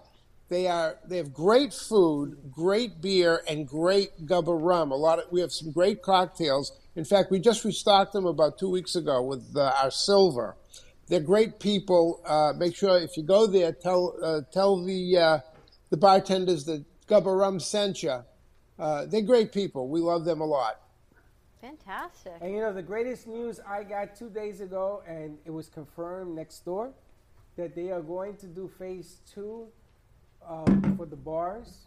They are actually going to, uh, hopefully in two weeks, they're going to open them up again, where you get 100% on the outside. So you can have 100% on the outside if you wear the mask. They're still going to ask you to wear the mask. And on the inside, they're going to 50% again if you wear the mask. Now, the trick about this thing is that if you got to go to the bathroom, you got to wear the mask. If you go to the bar to get a drink, you got to wear your mask. If you play with the rules, we're going to be okay. Because I also heard good news this morning. They got 17 different versions of the Vaccine. vaccine coming. It's in its final stage. So, that being said, when the vaccine comes forward and everything begins to get back to normal, and we got to be careful with this, it's going to be Gubba Week. We're going to celebrate every day of the week with Gubba because you know something, we've been through hell, and I think you got to take a, a week and say, good job, we're going to get it done, and the numbers are coming down, keep doing what you're doing. And Labor Day, We're we're going to be ti- having a Labor Day virtual party, and we've got a band coming in. We're going to talk to Bombshell, kind of do like an acoustic Labor Day, Gubba Rum, kind of a little special going on. So we got a couple weeks to put that together. Yeah, we're gonna actually we're gonna have a concert to raise money for somebody who is suffering Cancer. uh, for cancer, um, and I wanted to talk to you a little bit about that as well. Um, I want to have Amy involved in this as well to do a segment on this thing. All of our friends, I want them to come forward because we want to help those that need the help. But the most exciting news on everything that's coming forward is that it's getting better. Okay, think about that. You know, we've been in the dark a long time and negative and everything else, and we try to have fun with what we're doing.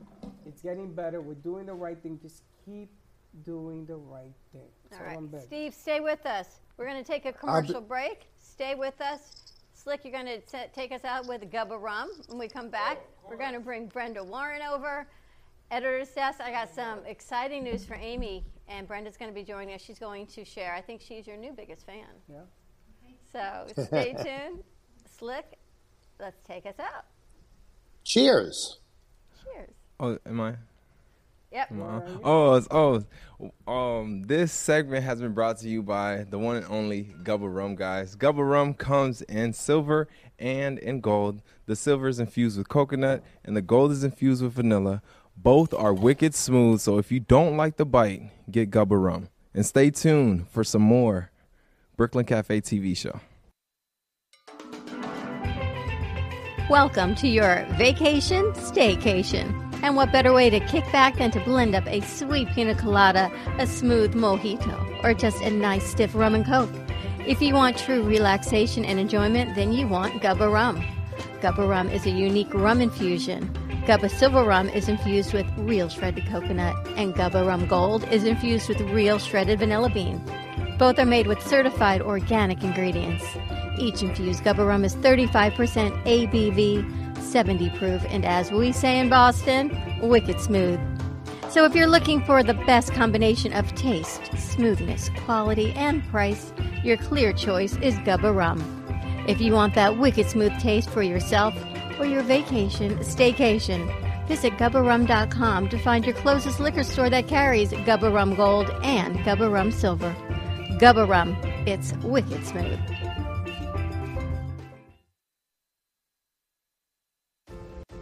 Healing Moments Wellness Boutique specializes in integrating scientific and ancient therapies to relieve physical, emotional, and psychological distress.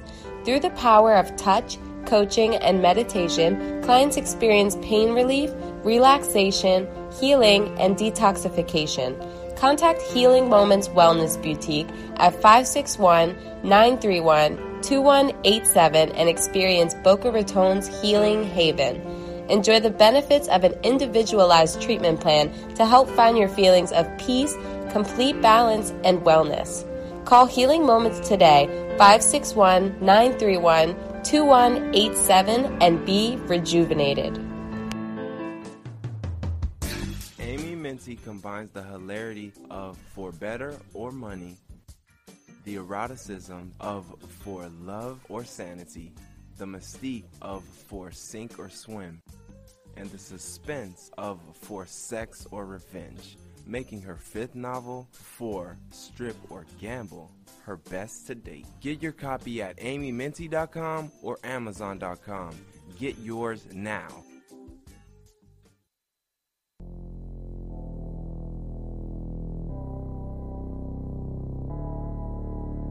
You've been watching the Brooklyn Cafe Show.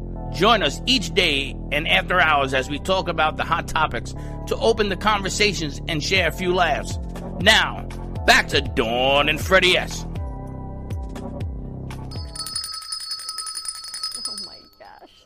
You know, you're a couple ahead of me, is all I can, you can tell. Welcome back to the Brooklyn Cafe on a fabulous Friday. We've sort of changed the sets. We got the guys in the kitchen back there. Yes, that would be our kitchen. We've got Gubba Rum on one side, more peanut butter and jelly sandwiches going on. Last week we delivered 55 to St. Gregory's Episcopal Church to feed those in need. So we'll see how many they're going to get cooking today. Literally, that is my idea of cooking. You know, this week, This week. Well, you and Amy had a whole lot of fun doing it. Amy, Yeah. I didn't know they were making. it. I did not bring the special knives, so they are working on this oh, with, with spoons. Class I yes, don't it's not know. working out. It's not working out. That's so But even they're quick harder. though. They're quick though. I can And you guys, maybe that. we can just make some jelly ones and put those to the side. So people that have peanut allergies. You and I have been eating peanut butter and jelly all week. Some on some saltines, just a spoonful, so like a really good protein-filled breakfast. Excuse me. I didn't get any peanut butter and jelly all week. We had it on crackers one day. Oh yeah, that's true. the floor enjoyed it for the past two I days. forgot I was looking for the bread. Ever get jelly on the floor? It is impossible to clean up that stickiness, and so that your feet stick to it. You So- know what I'm reading? What are you reading, Freddie? Chapter four Of of her new book. Which Does this have a name yet? Uh, working title is Do Nothing, Live Longer. by Amy Minty. I love it. We've got Brenda Warren also joining us at the editor's desk. Steve Gubb, I think, is hopefully still on the line, and there is everybody. Happy Friday, everyone. Happy Friday. How you doing, Brenda? we turn her audio on? Is your audio Brenda, on, is your Brenda? audio on? We can't hear you, Brenda. Log out and log back in. Good, uh, good show that Brenda did um, last week, her first show. Spectacular. And she's an author. She's and an she author. has a tremendous following. The solutionist. And what is the uh, surprise you have for Amy? The surprise she has, we asked her what she thought of her Strip or Gamble, and she said to me, for Strip or Gamble, she goes, I bought them all. She said, I love all of them. Are you back? Can you hear me now? Yep, perfect. We can hear you. Perfect. So Brenda told us, tell her that she says, I have, I have got bad news for you. Yeah, I was told to uh, read this book, and I'm thinking, okay, she said Amy Minty, but it didn't register. And I will tell you, when I saw the first commercial, when I was watching um, the cafe, I thought, ooh, I'm going to read that. So when I went and saw you had other ones, I'm really into series. So I wanted to start from the beginning and work my way forward. So you were on my reading schedule list for this Saturday to start reading your series. But since I knew we were going to talk about this today, I said I will continue with my planned schedule, but I will start your book yesterday. Um, in Kindle, it says here that there are 600 6,888 pages Wow. on here. Um, well, I'm at 4,789. I could not put it down. It was like amazing. I'm Did very ask- upset with you because I had homework. I, I gotta ask. I gotta ask. Why? Tell me what you like about the, the book. Which one? Well, let's ask, which Yeah. one are you reading? I am reading for Strip or Gamble. Okay. And let me tell you, I started this book at 9:30 last night. And I stayed up reading it. And I was just reading it before we started. So at the bottom, oh yes, well, I'm at 4,920 of 688H. Let me tell you, I'm an avid reader. I love this genre. The characters are fully fleshed out. The storyline works for me because I love Vegas. I love New York. I've traveled all over the world. They do interesting things. Uh, Pamela Castle, that's my avatar. Love her. I love the way she pops in and out, even here. I can't wait. I'm like, okay, this got to be over so I can finish this. Now I, I am reading. She's bringing me chapters of the new book, and I read it. Is every another one Friday. Yeah, I read it every Friday. I'm gonna tell you, she gave me the chapters. This is four and 5 Mm-hmm. and I read it on the set.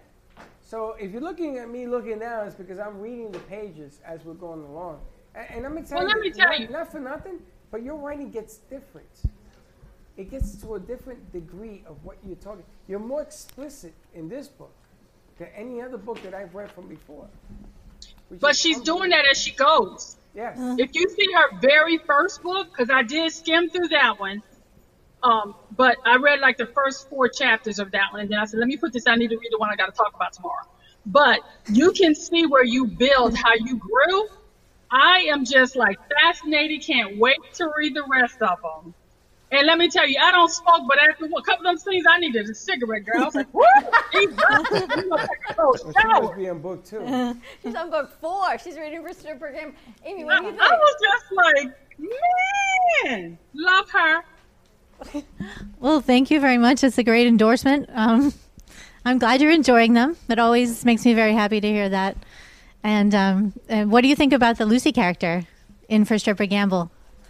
I love Lucy. I'm telling you, she's smart. Uh, oh, that was the other thing too. All the women, even though they're messy, they're very empowered. I like that. I like the way that even in their mess, they're strong. They're not shrinking violets at all, which was very impressive.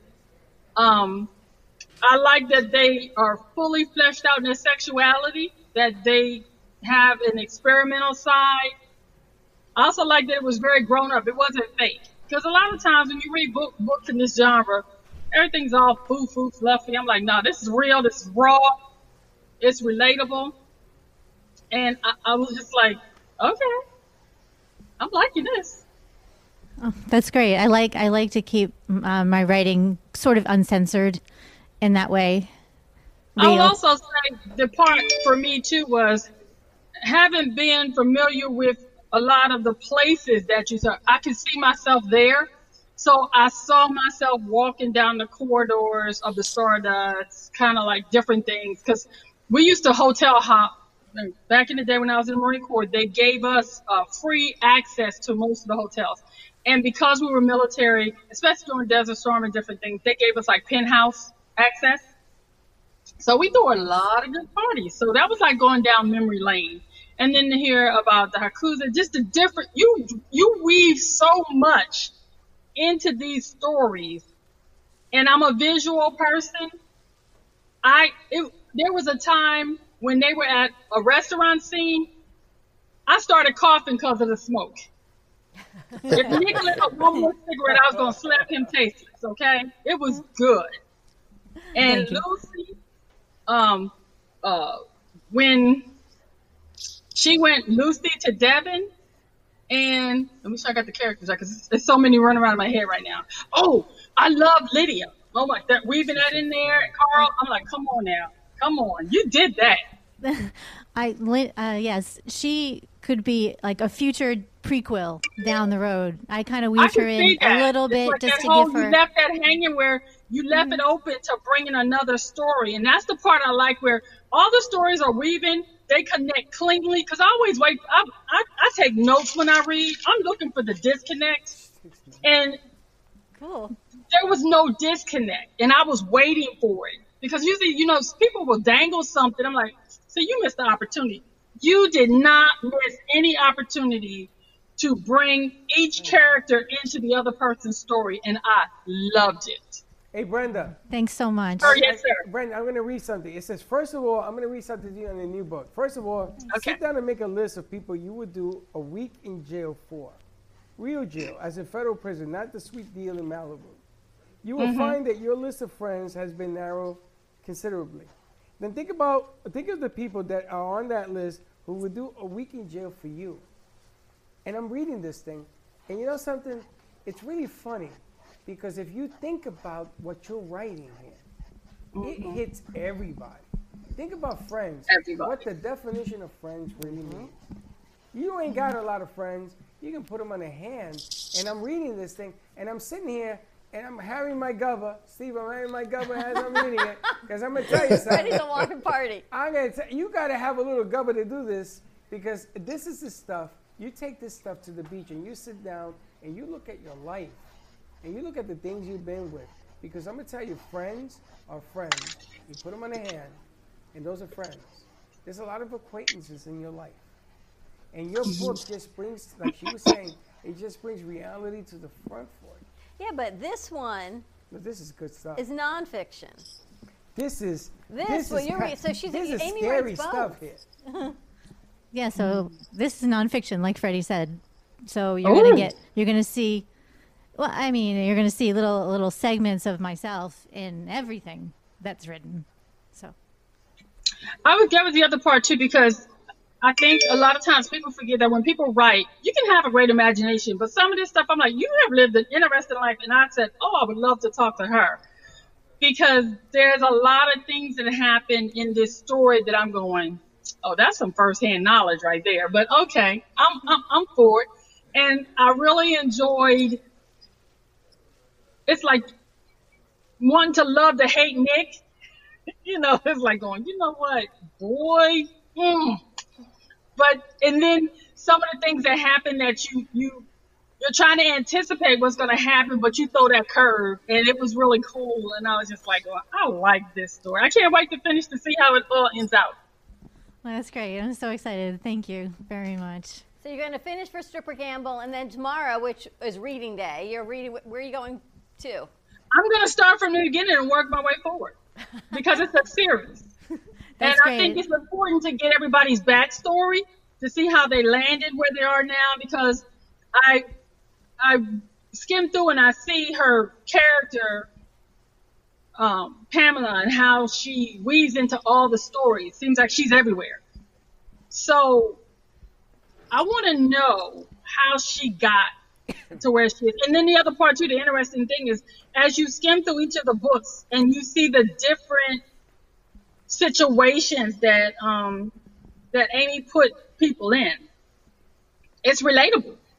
You know, being married, having that double life.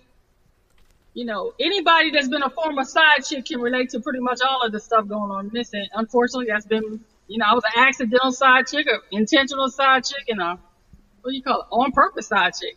And it's all in that book. Can I have your phone number? Can you do what now? Yes. Can I have your phone number? Oh, that life is behind me now. but let me tell you, she was telling some of my story in these books, and I was like, woo! You That's a fly on the wall right there. That's a fly on the wall. Brenda, one more thing I'd like to tell you. Like when you do uh, go back and start from the beginning, um, the way I've written Pamela Castle, uh, she actually her her beginning starts in book three because she's eight, she's 18 in book three. Um, you might have skimmed through part of that, um, and then she continues again um, when she first moves to Manhattan is in book four. So Okay. so just so you know, so chronologically, like like everything else, I don't do anything in order. You know, I, No, I already figured that out, and I'm Yeah, cool with good. it. I li- actually I like that because the whole the whole point of it is, even though we live our lives a certain way, the reality is when we're flashbacking or thinking about, we don't live in that order. So we can bounce all over, and I'm I'm cool with the bounce. It's that that was one of the things that made your writing interesting to me because a lot of times when people do story series, they'll start, oh, she started here, she's 16, she's a virgin, she got raped, she got attacked, and then you just go I'm like, that's so. Everybody does that. You have bounced in and out of life in time, and I, I love it. I mean, like the way see, you ain't see in and out until you read this stuff. This is this is nuts. Well, truth is often more fascinating than fiction, so I'm looking Mm. forward to it. cool, cool. Brenda, are you any book clubs? Because I know when you get on your live feeds every morning, you've got people Mhm. everywhere. Do you have book clubs that you work with? I don't have any book clubs that I currently work with, but I have books that I like, and I was thinking about starting my own. Yeah, that's a good That- idea. That'd be great. That's smart. That that's a Maybe we can idea. add that to your editor's desk. Maybe that can be a segment. Like your first five minutes Yeah. is the book Okay. of the week that you're reading. I'm in. Forget book of the Okay. week. Brenda's got the book of the day apparently, so we might have to do this more often. Brenda's book of the day tips. You know how Oprah has her Oprah's book club? We should do Mm-hmm. like Brenda's book club and create something around the editor's desk. I'm, I'm in. Yeah, Uh, you know, that would no be- matter that what would be say, fun. we'll. That'd be great. Now I want to be fun. ask Amy. Amy, where'd you go to high school? I went to high school in New Jersey. Where? Uh, in Hunterdon County, there was a school called uh, North Hunterdon. And you were there four years. I was, believe it or not, not all the time, here and there. Here and there. yeah, You went to school sometime. yeah, when I felt like it. I gotta tell you, you got you, this new one coming out. You gotta read this stuff. This is unbelievable. How you give advice about high schoolers and everything else that's in here. You know, the, the unique thing is that we all have a path. Everybody has mm-hmm. lived a life. Okay, Brenda's lived a life. Even Steve has had a life before. But the unique thing is how you describe your story. Thanks, Freddie. Thank you very much, Freddie. You didn't grow up. You didn't grow up with Gubba. You had a life before, right? Yes, something, some, yeah. I have a. I, I always tell people that I. The reason I'm doing this now is I have a lifetime of failure behind me, and this is my last shot. I'm going to tell you something. You got a product that it's unlike anything I've ever had in my life, and I've done a lot of rum. That's all my, empty. Why are you looking at my cup? I always look at your cup. I, I well, don't be looking at my don't be Looking in looking at my cup. cup. I, I have to tell you, if you sit on the beach, I'm gonna give you the weekend. You sit on the mm-hmm. beach. A hurricane is coming on Friday. We're gonna, on Monday, we're gonna have some winds. You sit on the beach and you look at the ocean and you take her book. and this is what I did last week, and you read it. And I'm going to tell you something. It's going to bring up a whole lot of memories because the ocean will always talk about your past. If you hmm. listen, you will always talk about your past. And this thing, I don't know when you're going to publish this bad boy, but this is a whole different take on anything that I've read in that whole thing right next to you because they're right behind you. This is different. This is a whole And that's good, different. You can see the growth in her writing as you went through Yep. the different books. Because I just did little snippets just to kind of get a feel for her writing style, and I was just like blown away because I read a that's reading with female erotica and the more provocative books. That's kind of like my little guilty pleasure. And so whenever it's just about for me, just to escape. And there's nothing worse than a story that makes you you start it, you're getting into it, and then it just drops off to nowhere and you're not interested anymore. And when I tell you that if my child was to come here right now, he'd tell you at nine o'clock, mom is lights out. I don't care what's going on. The world ends. I'm done. It didn't happen last night because this book was so riveting. It pushed me past my normal bedtime. And I, I it was like 12 o'clock. I was like, I have to go to sleep. I got up extra early. I was reading your book while I was walking this morning. Wow. And then I kept reading and I decided whatever, all the homework, all the stuff on my schedule got stopped. I just did not stop until we connected because it was that riveting. I enjoyed it. And I'm curious, what got you into writing in the first place? Just I was an artist in other capacities, and um, nothing was rewarding for me, even though I was trying different, you know, avenues. And then um, I started writing about how annoyed I was about everything I was trying and and not succeeding at. So it kind of it, it kind of channeled into you know, you know when you, you you're mad at somebody and you write a letter because you you know you might regret what you say. So I mean I do Mhm. this. I'll you know and my husband for instance he has tons of letters and letters I write you know how angry I am at him right? Okay. So this is like common. And then you know then I'll, I'll wait a day. I'll look at it and be like oh I'll slash half of it. You know so it's sort of that, so that kind of venting sort of Mhm. uh, put me in a position where hey you know some of this isn't that bad you know if, Right, if right. someone else were to read it what would they think so i don't know it Mhm. was sort of like it was cathartic in the beginning for me because it just kind of made me see that even though i didn't have an english background or you know school Mhm. was never my forte I at all. I hated it. Um, you know that I, this could be possible. And then I started doing some freelance writing, some not short stories, but but sort of um, you know paid blogs before there were blogs, Mhm. and showing some friends and seeing if they thought it was funny or it was mostly for a humor value. And then um, uh, my first husband pointed out the fact that my acting career was in the toilet and I wasn't getting anywhere. And I was like, you know, Mhm. maybe I'll take this and I'll do something with it. So I started to work on on uh, what was then called the Zen of Doing Nothing, what Freddie is reading now, Mhm. and in in very in like a not a term as a book. I didn't think it would be a book, but I was just sick and tired. I was living in Manhattan. I was working as a bartender at, for the year, year after year, and, and nothing was really working. So I started writing down and m- taking notes on on you know why do we have to work so hard? Why do we have to do Right. this? You know, this is, right. I didn't bargain for all this. This is not how it's supposed to be. So that was kind of like the genesis of you know, do nothing, live longer, which is what I hope, you know, to be putting out shortly. Mm-hmm. So that's what got me into it. I realizing that maybe I could make a book or formulate a book. Well, I want to ask you, did you struggle with how people will react to your sex scenes at all, or was it just something that you just felt you needed to put in there? Did you ever want to tone them down, or feel like you need to ramp them up? Um, that was more like I don't know really, and half the time I don't know what drives me to do certain Mhm. things. Um, in for love or sanity, you know, that just came, it was almost like I was channeling. I I don't even Okay. know where that was coming from, but I would go to the Mhm. same pizza place like three, four afternoons a week. I would sit there with like you know I drink like three cokes, eat two pieces of pizza. This Mhm. is what I did, and all Okay. this material just came out, and I was like, you know what? Mhm. I'm keeping it. I never. Okay.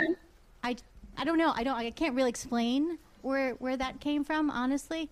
And I'm and, I, and I'm not doing that as much now. So it must have just been something in my head that told me to. I, I don't know. I asked that. I asked that question. I'm I wanted to, I wanted to ask her. You know, there's a difference between you didn't plan for all this to happen, right? Mm-hmm. Now you have the written word, and there are people reading your thoughts, whether it's this book or that book or that book. There are people reading what you are thinking. So the game has changed. You're no longer in that pizza parlor having that Coke and that mm-hmm. slice. It, it's not there anymore. Now people are beginning to read your thoughts and they're putting together their ideologies, their philosophy, their, their, their back stuff that happened to them in the past. Um, Steve has Gubba Rum. That's a company. He puts a bottle up and says, listen, here are two bottles, and boom, try this in a hundred different ways, and you're going to love it. Your book comes forward, and this is you. This ain't Gubba Rum. This is you that people are reading. I mean, I'm reading here, and I'm saying, wow, this is a whole different person. How does it make you feel that word written is word you in people's minds? I'm I'm happy with that. I like I like the fact that I'm getting my point across finally. You know, so it's satisfying. Um, it does bring me some sense of accomplishment. So yeah, it feels good, Freddie. And I'm going to tell you, that's a tough act to follow because I always wanted to write a book. And, and Brenda, you've written books, yes? I have them. They're all in my computer right now. But you've never I have not published them, right? them. Not published them yet. And here you have somebody who's published five, is going to publish a six. The funny thing is, we all want to do. You know, Gubba, Steve, he put that product out. You know how brave you have to be, not only to carry the product, not only to carry the book, but to do it in the worst history of our country, of the world, right now, and say, you know something? Here's a way out to what you're doing. Here's a thing you can do to make your life a little better. And that's what I like about your book because this ain't easy times. These are hard times. And when you start reading this book, you're going to find out the truth of Amy. This is you. Well, look, Brenda was up until midnight reading last night, and I was Yes. told actually, you had posted something about a book, an author who's in England. And I saw Right. your book, and I, Mhm. I said, I got to interview this lady. So one of our producers reached out. We interviewed her from England on a morning show. And this her book had been out since 2016, I think it was, back when The Secret was Mhm. big, maybe even before that. She was bestseller Yes. next to The Secret. We were Right. her 1st U.S. interview after all of these years, and that was Absolutely. because I got the chills. That was because of you. That was Yeah. because you put it out there, and I saw it, and every people believe and they relate to what Brenda says. So I thought I I, think- got to interview this woman. So here she came, and who would? How would I have ever thought we were her first U.S. interview? Never did I think about that. And she posted it. So I am so excited that you are reading Amy's series because your reach, Brenda, is tremendous. That that that's surprising to me, but I, I tell you, the the thing that for me outside of that, the book is just fantastic that Amy wrote. It gives me wings for what I write because there's always that you, you have that self doubt that do you really want to put yourself out there like that? Is that acceptable? And as I was reading Amy's stories, I was like, I could do this. And I could see myself doing this. But the main thing was, I didn't care about what I was doing. What Amy's doing is like, this is it, and this is going to be my new obsession till I get all those books read. Oh my gosh. That's great. That's great. That's great. That's what I want people to feel when they read it. That hey, how come I I can do this too? Just just like Mhm. on the music videos. On I don't know if you checked out Facebook or Sunday nights when I dance around like a fool at seven o'clock every Sunday religiously. Um, you know, I just want other people to say, hey, what difference does it make? Who cares? You know, like I think you have to be confident in yourself too, to just that you're a good writer. The stories are full, they're rich, And I, I just really, I think there's going to be a lot of people that once they get exposed to your writing, it's going to be amazing because they're real, the stories are really good. Well, there's a The sense stories- of confidence Thank that you you. get when you read your material, you know, and, and then you meet people like Steve, and you say, you got to do what you got to do. You got to put out there what you got to put out there, and whether it's written word, whether it's product, this ain't easy. It's not supposed to be easy because if it was easy, everybody would do it. What separates us from everybody else is that we're still putting it out there. We're still talking to people and saying, you can do this too. Brenda, I want to ask you a question. What was your one Yes. lean, a lean in moment for you in this book that said, I am riveted? She's captured and captivated my interest. What is that lean in moment for you? I think it was just uh, Jack, the, the the the character Jackie talking about her sister, and there was this part when the story started to connect, and I was like going, okay, I got to read this. Um, no, that's not true. It was the prologue. The author's prologue is what got me. That's it. Yeah there was that that first part where you're talking about why you're writing the book and stuff like that and then i thought i want to read this book and then the story itself got me hooked when i realized the connection between jackie and scarlett Scarlet again. Okay, great. Great to know. Amazing. Yeah, and Lydia is the one I want to eventually, you know, embark on the whole her whole life prior.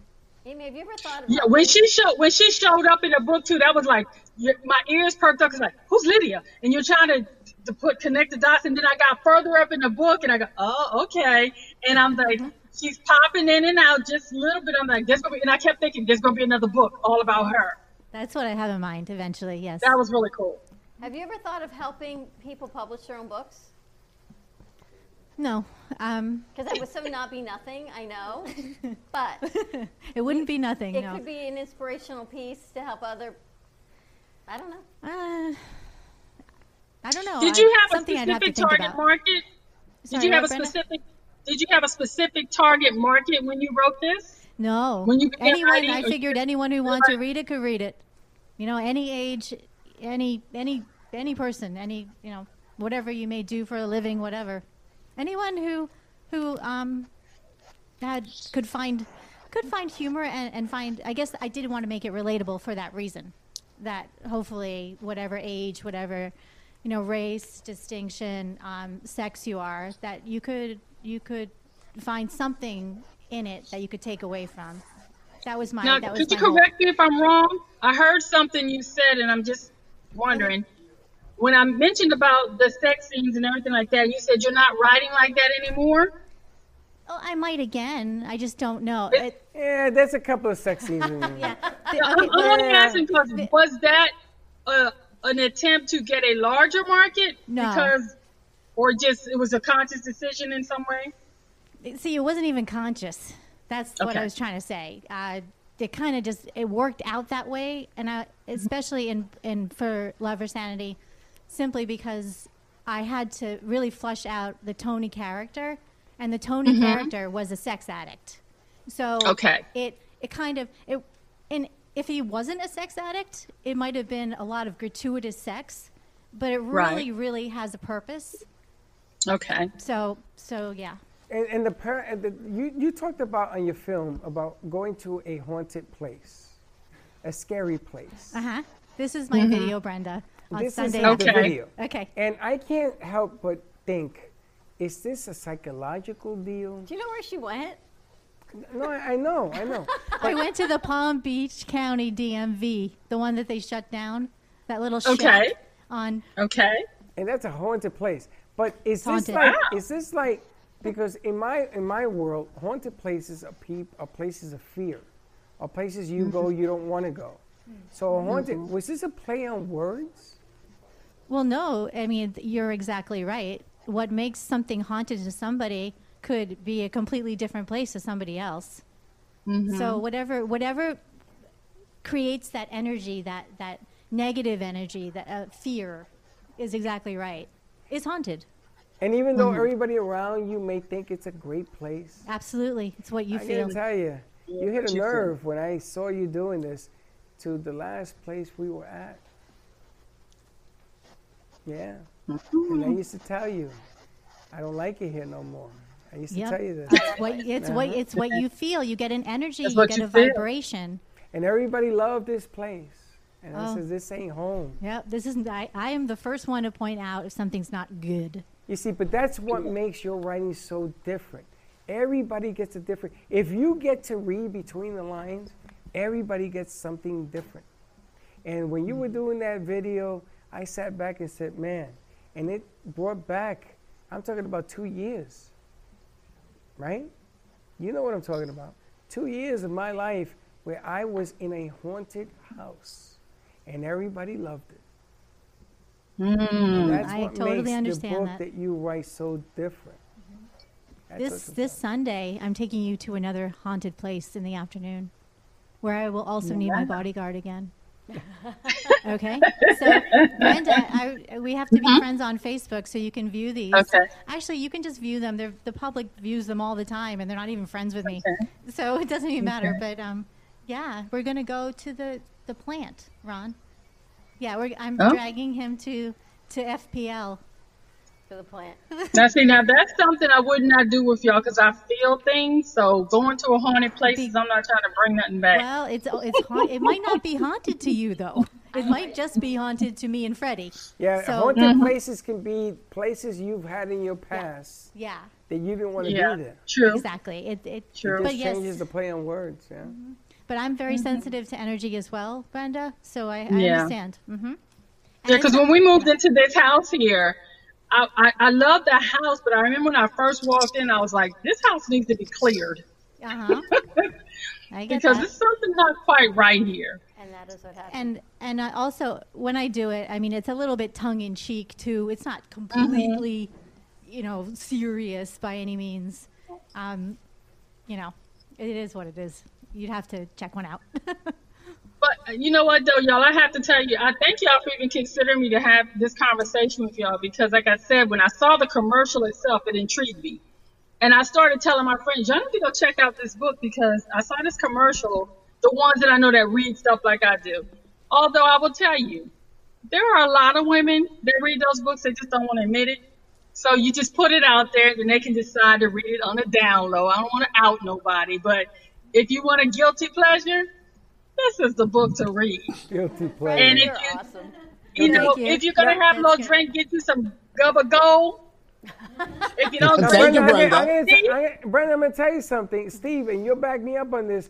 We have our own demons. We wonder whether or Mhm. not Gubba's going to make it. You wonder whether or not you can get it published out there. You got to wonder whether or not you get that, that rum out during the worst time in our history of our country. There's a whole lot of stuff on the man's side, uh, not the Mhm. woman empowerment side, but the man's side. And I and I think that guys and, and I make fun because I know that you do that woman empowerment thing. Yeah, I do that But I'm gonna tell you something. Guys sometimes we need to be tapped on the back once in a while too. Because we take a lot of heat. Absolutely. Number one, we do it all wrong. Number two, we ain't learned from our mistakes. And number three, we gotta take some chances too to make things work, Steve. And I can relate to how hard Steve works on promoting Gubba Rum. He's everywhere. He talks to everybody. Yes. Yes, indeed. That's what. You, that's the only way to get it out there when you don't have a hundred million dollars in the bank. You guys are Well. Steve, let me tell you, I don't even drink, but I've been telling everybody about Gubba Gold because I've seen Well, all the God- commercials so much. It's and every time I say, I, I've been asking people, "Do you drink?" I say, "Have you tried Gold?" and they're like, "No." I said, "Well, try it and tell me how you like it." You know, so I think you. it's important that we do that because, especially now with the pandemic, we got to get the word out about all the stuff that we're passionate about. And the one thing I know about Brooklyn Cafe TV show, y'all are passionate about Gold. So I'm like, hmm, we need to have people testing this. Thank you, Brenda. I really, I really appreciate it. God bless you. God bless Brenda, you for are that. Awesome. Really. We're going to take a commercial break. Brenda, I know you've got the editor's desk coming up at 2.30. I'm going to let you get ready for that because we got to get you back in on set in a half All right. hour. Who are you interviewing? I am interviewing the director of the New England Veterans Chamber of Commerce, Miss Lisa Deschamps. Very nice. Fantastic. It's going to be a great show. So tune in at 2.30 on Amp Media Productions for that. We're talking about Brenda, veterans resources. You have, at the end of the weekend, we're going to have to have you come back in. Okay. Or next Friday, and you're going to have to do a, your next sum, summary of what you've read with Amy Mincy. Okay. So we kind of got to get the next part, the end of Super Okay. Gamble, and then the next one's going forward. Okay. But we'll talk a little bit later. We're going to go to a quick commercial break. Brenda, thank you so much. Brenda Thank Lawrence, you. And thank you, Amy, for making me have an absolute wonderful evening because it's been very enjoyable. Oh, thank you, Brenda. You made my day. Thank you. Stay tuned. We'll be right back. Let's all welcome a new sponsor to the show. It's Amp2 TV, the first and only internet production company that's truly plugged in. When you're looking for a full service internet TV radio production company, discover Amp2 TV, a full service production company that can provide all streaming videos in studio or remotely. They offer web page development and they use all the latest platforms to help make all your business selling points more powerful. They can do remotes or live radio streaming as well as tape productions for social media platforms and television. AMP2 TV can handle all of your television needs, including closed caption for a perfect on air telecast. Choose from a variety of creative TV and radio packages or visit one of their many studios to get your creative juices flowing. Come and see why AMP2 TV works with many major companies, including Comcast, Bravo, and Fox 29, as well as individuals and businesses of all types and sizes. To see samples of their work or to find out more, visit their website at amp2.tv. That's A M E, the number 2.tv, or call them at 866 224 5422. Feel free to call for a quote or just a consult of how to put your business on a social media platform or radio platform or just doing a show that is covered by all platforms. Call 866 224 5422 and make an appointment. That's 866 224 5422. Welcome to your vacation staycation. And what better way to kick back than to blend up a sweet pina colada, a smooth mojito, or just a nice stiff rum and coke? If you want true relaxation and enjoyment, then you want Gubba Rum. Gubba Rum is a unique rum infusion. Gubba Silver Rum is infused with real shredded coconut, and Gubba Rum Gold is infused with real shredded vanilla bean. Both are made with certified organic ingredients. Each infused Gubba Rum is 35% ABV, 70 proof, and as we say in Boston, wicked smooth. So if you're looking for the best combination of taste, smoothness, quality, and price, your clear choice is Gubba Rum. If you want that wicked smooth taste for yourself or your vacation, staycation, visit gubbarum.com to find your closest liquor store that carries Gubba Rum Gold and Gubba Rum Silver. Gubba Rum, it's wicked smooth. Amy Mincy combines the hilarity of For Better or Money, the eroticism of For Love or Sanity, the mystique of For Sink or Swim, and the suspense of For Sex or Revenge, making her fifth novel, For Strip or Gamble, her best to date. Get your copy at amymincy.com or amazon.com. Get yours now.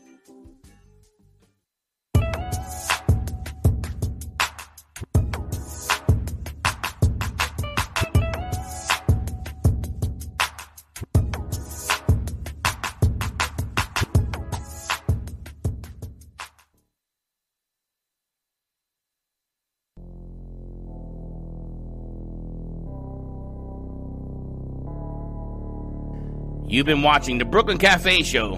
Join us each day and after hours as we talk about the hot topics to open the conversations and share a few laughs. Now, back to Dawn and Freddie S. Yeah. Happy Friday to you. Woo woo. Woo What are you like, Yogi Bear? It's been a long week. I have to tell you, I've never seen Amy Freddie so engaged in reading ever in five years. Even in writing proposals, everything that's written and typed out, it's Dawn, I need this. Val, I need this. Can you do this? I send him everything. He goes perfect. You make me sound helpless. Now I send him things that I know aren't perfect because they're just proofs, and they may not even have the right person's name in it. He says perfect, which I know clearly is wrong. He has not put this book down for two weeks. You keep sending chapters. He has not put this book down, so I'm telling you. You know, I'm going to tell you, she she writes a lot of things in here about She you. has engaged It's about you. you. It's about the crazy you. She has engaged you in this book that hasn't even been published. I mean, I think this is your best work. I really do. I think this is. No, it's more than that. There's a whole the lot of you in this. Amy, pick up your mic. No, Amy, you got to talking to your mic. Amy, it could be a movie. It could be three My movies. bad. There's so many things you could do with this. But this is like psychology 101. I, write, I write about psychology in chapter five there.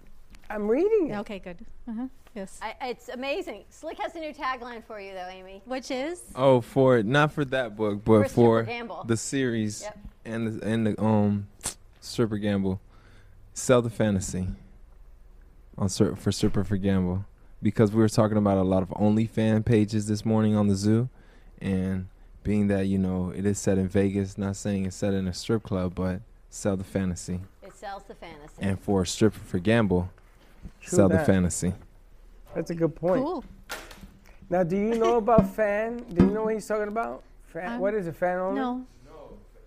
OnlyFans used to be for artists to display like you know exclusive behind the scenes on art, but basically since this pandemic's been happening, it's been a lot of explicit stuff from XXX rated like basically nudity on OnlyFans. But OnlyFans was supposed to be I, I would say for artists until it became XXX. But I'm saying sell, uh, sell the fantasy is because like you know in a strip club if any guy's been in here, Vinny, Freddie, you can vouch for me. In a strip club, a lot of uh, what is it? The girls sell the fantasy that you want. Yes. Really? Twice. Hmm? I think Freddie's been in a lot more than me, but I think he's been I in the used to- first used to one. own one. I'm not surprised. No, no, no. I used to, I'm no, not in Pelham Bay, I used to be a part owner. But I feel like I feel like in a strip club, if you do fall in love in there and you're a guy, You're clearly you fell for the fantasy. So That you love the fantasy, not the yeah. Clearly. that's, true. That Slick, do you have a favorite of Amy's books? I know you've read quite a few of them. Um, it's the, it has to be the first one because the entanglement in the first one between uh, Mr. Hennessy and the fact that she should have what is it? She should have just waited. She should have just waited out and then found um you know the person that actually was compatible to her instead of listening instead of feeling the peer pressure of her friends. I got to tell you, Amy, some people Okay. dare I'm even shocked. dream to write one book, let alone five, and here's six. I'm shocked that Slick is so into books. I never thought Maybe that in not. a He million maybe he's years. into Amy's books. They're spicy books. That's why. Entanglement books. They're entanglement. Yeah, I'm telling you, you have to you have to have a little drama with the sex appeal. Well, how do you feel about people looking at you in different lights now? I don't know. They probably always looked at me in different lights. Different? Probably. Really? Why wouldn't so they? you used to it? Oh, because I mean, now it's in print. Oh wait, well, the way I, you know, relate to people is pretty much the same way as I write. Third person, yes. This different, yes. So I scream if nobody hears me. So I scream if people hear me. This is two different worlds here.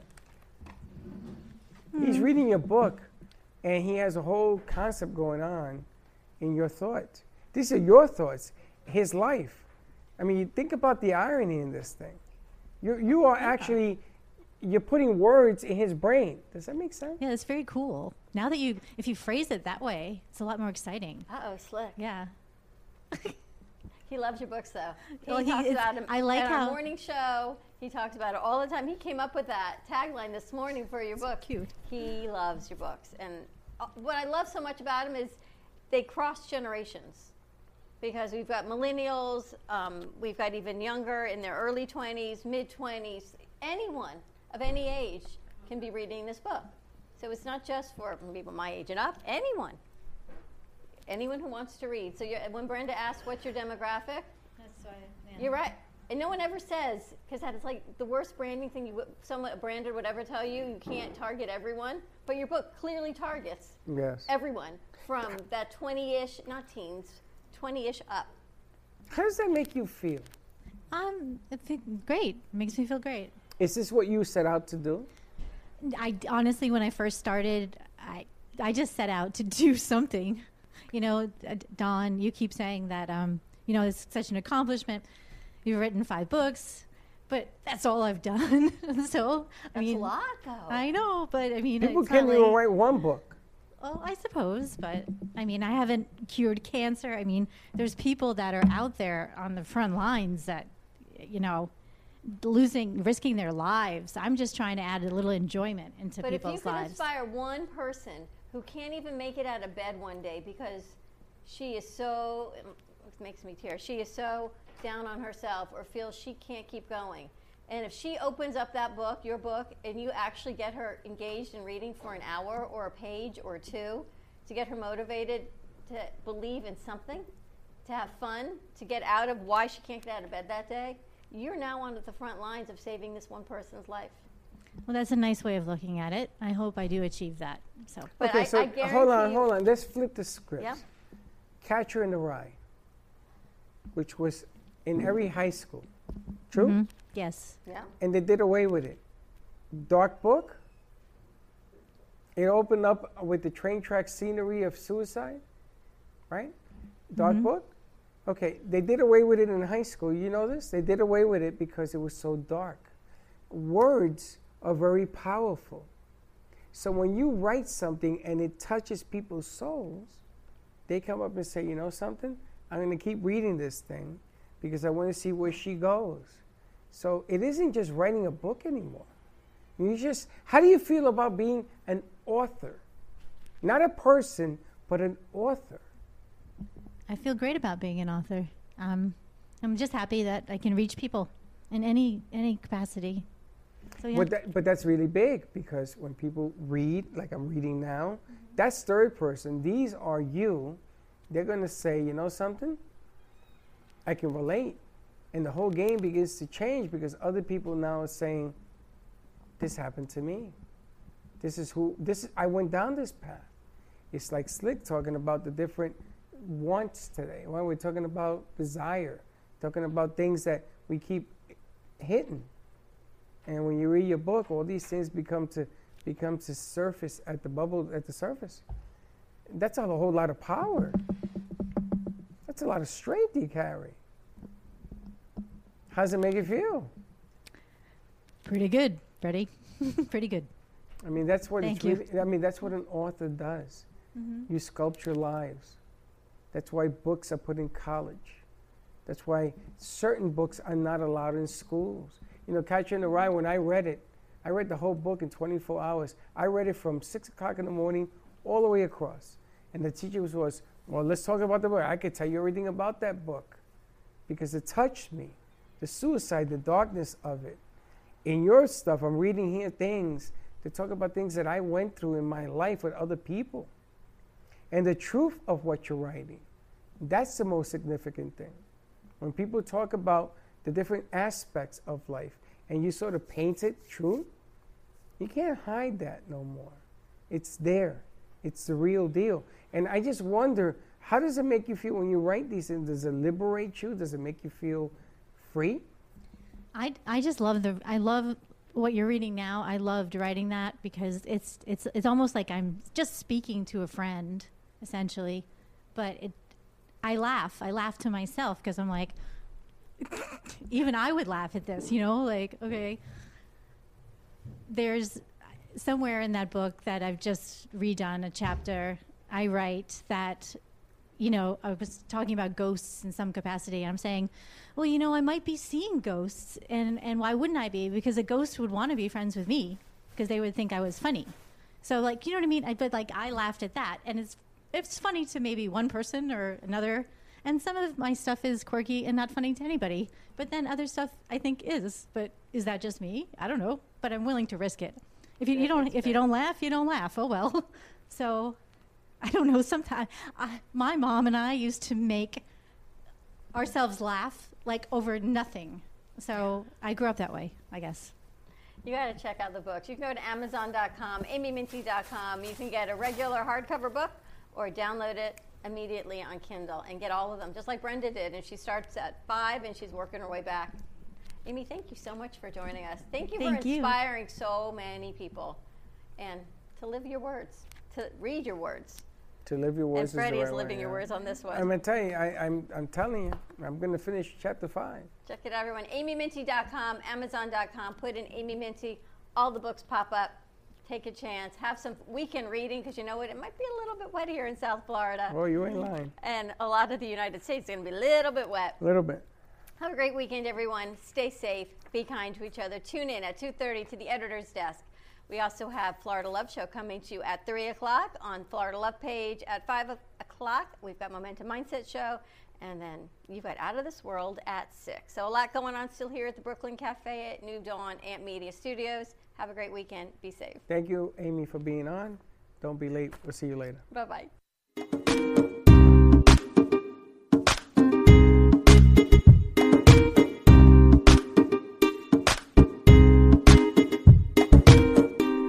Well, that's about it for today. Even though the show is over, the Brooklyn Cafe is always open for business. You're invited to join the fun every day from 12 to 2. If you missed some of the laughs from today, Dawn and Freddie S will bring more good cheer next time. You can follow the Brooklyn Cafe on Facebook at the Brooklyn Cafe TV to rewatch every minute of the show. Well, see you next time.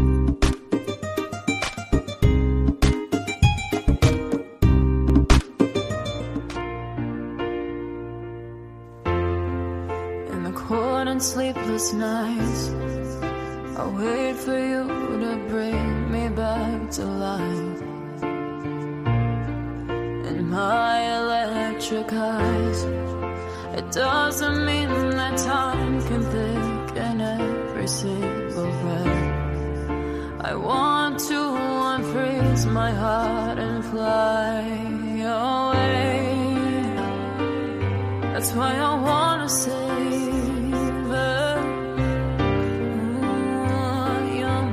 and craters.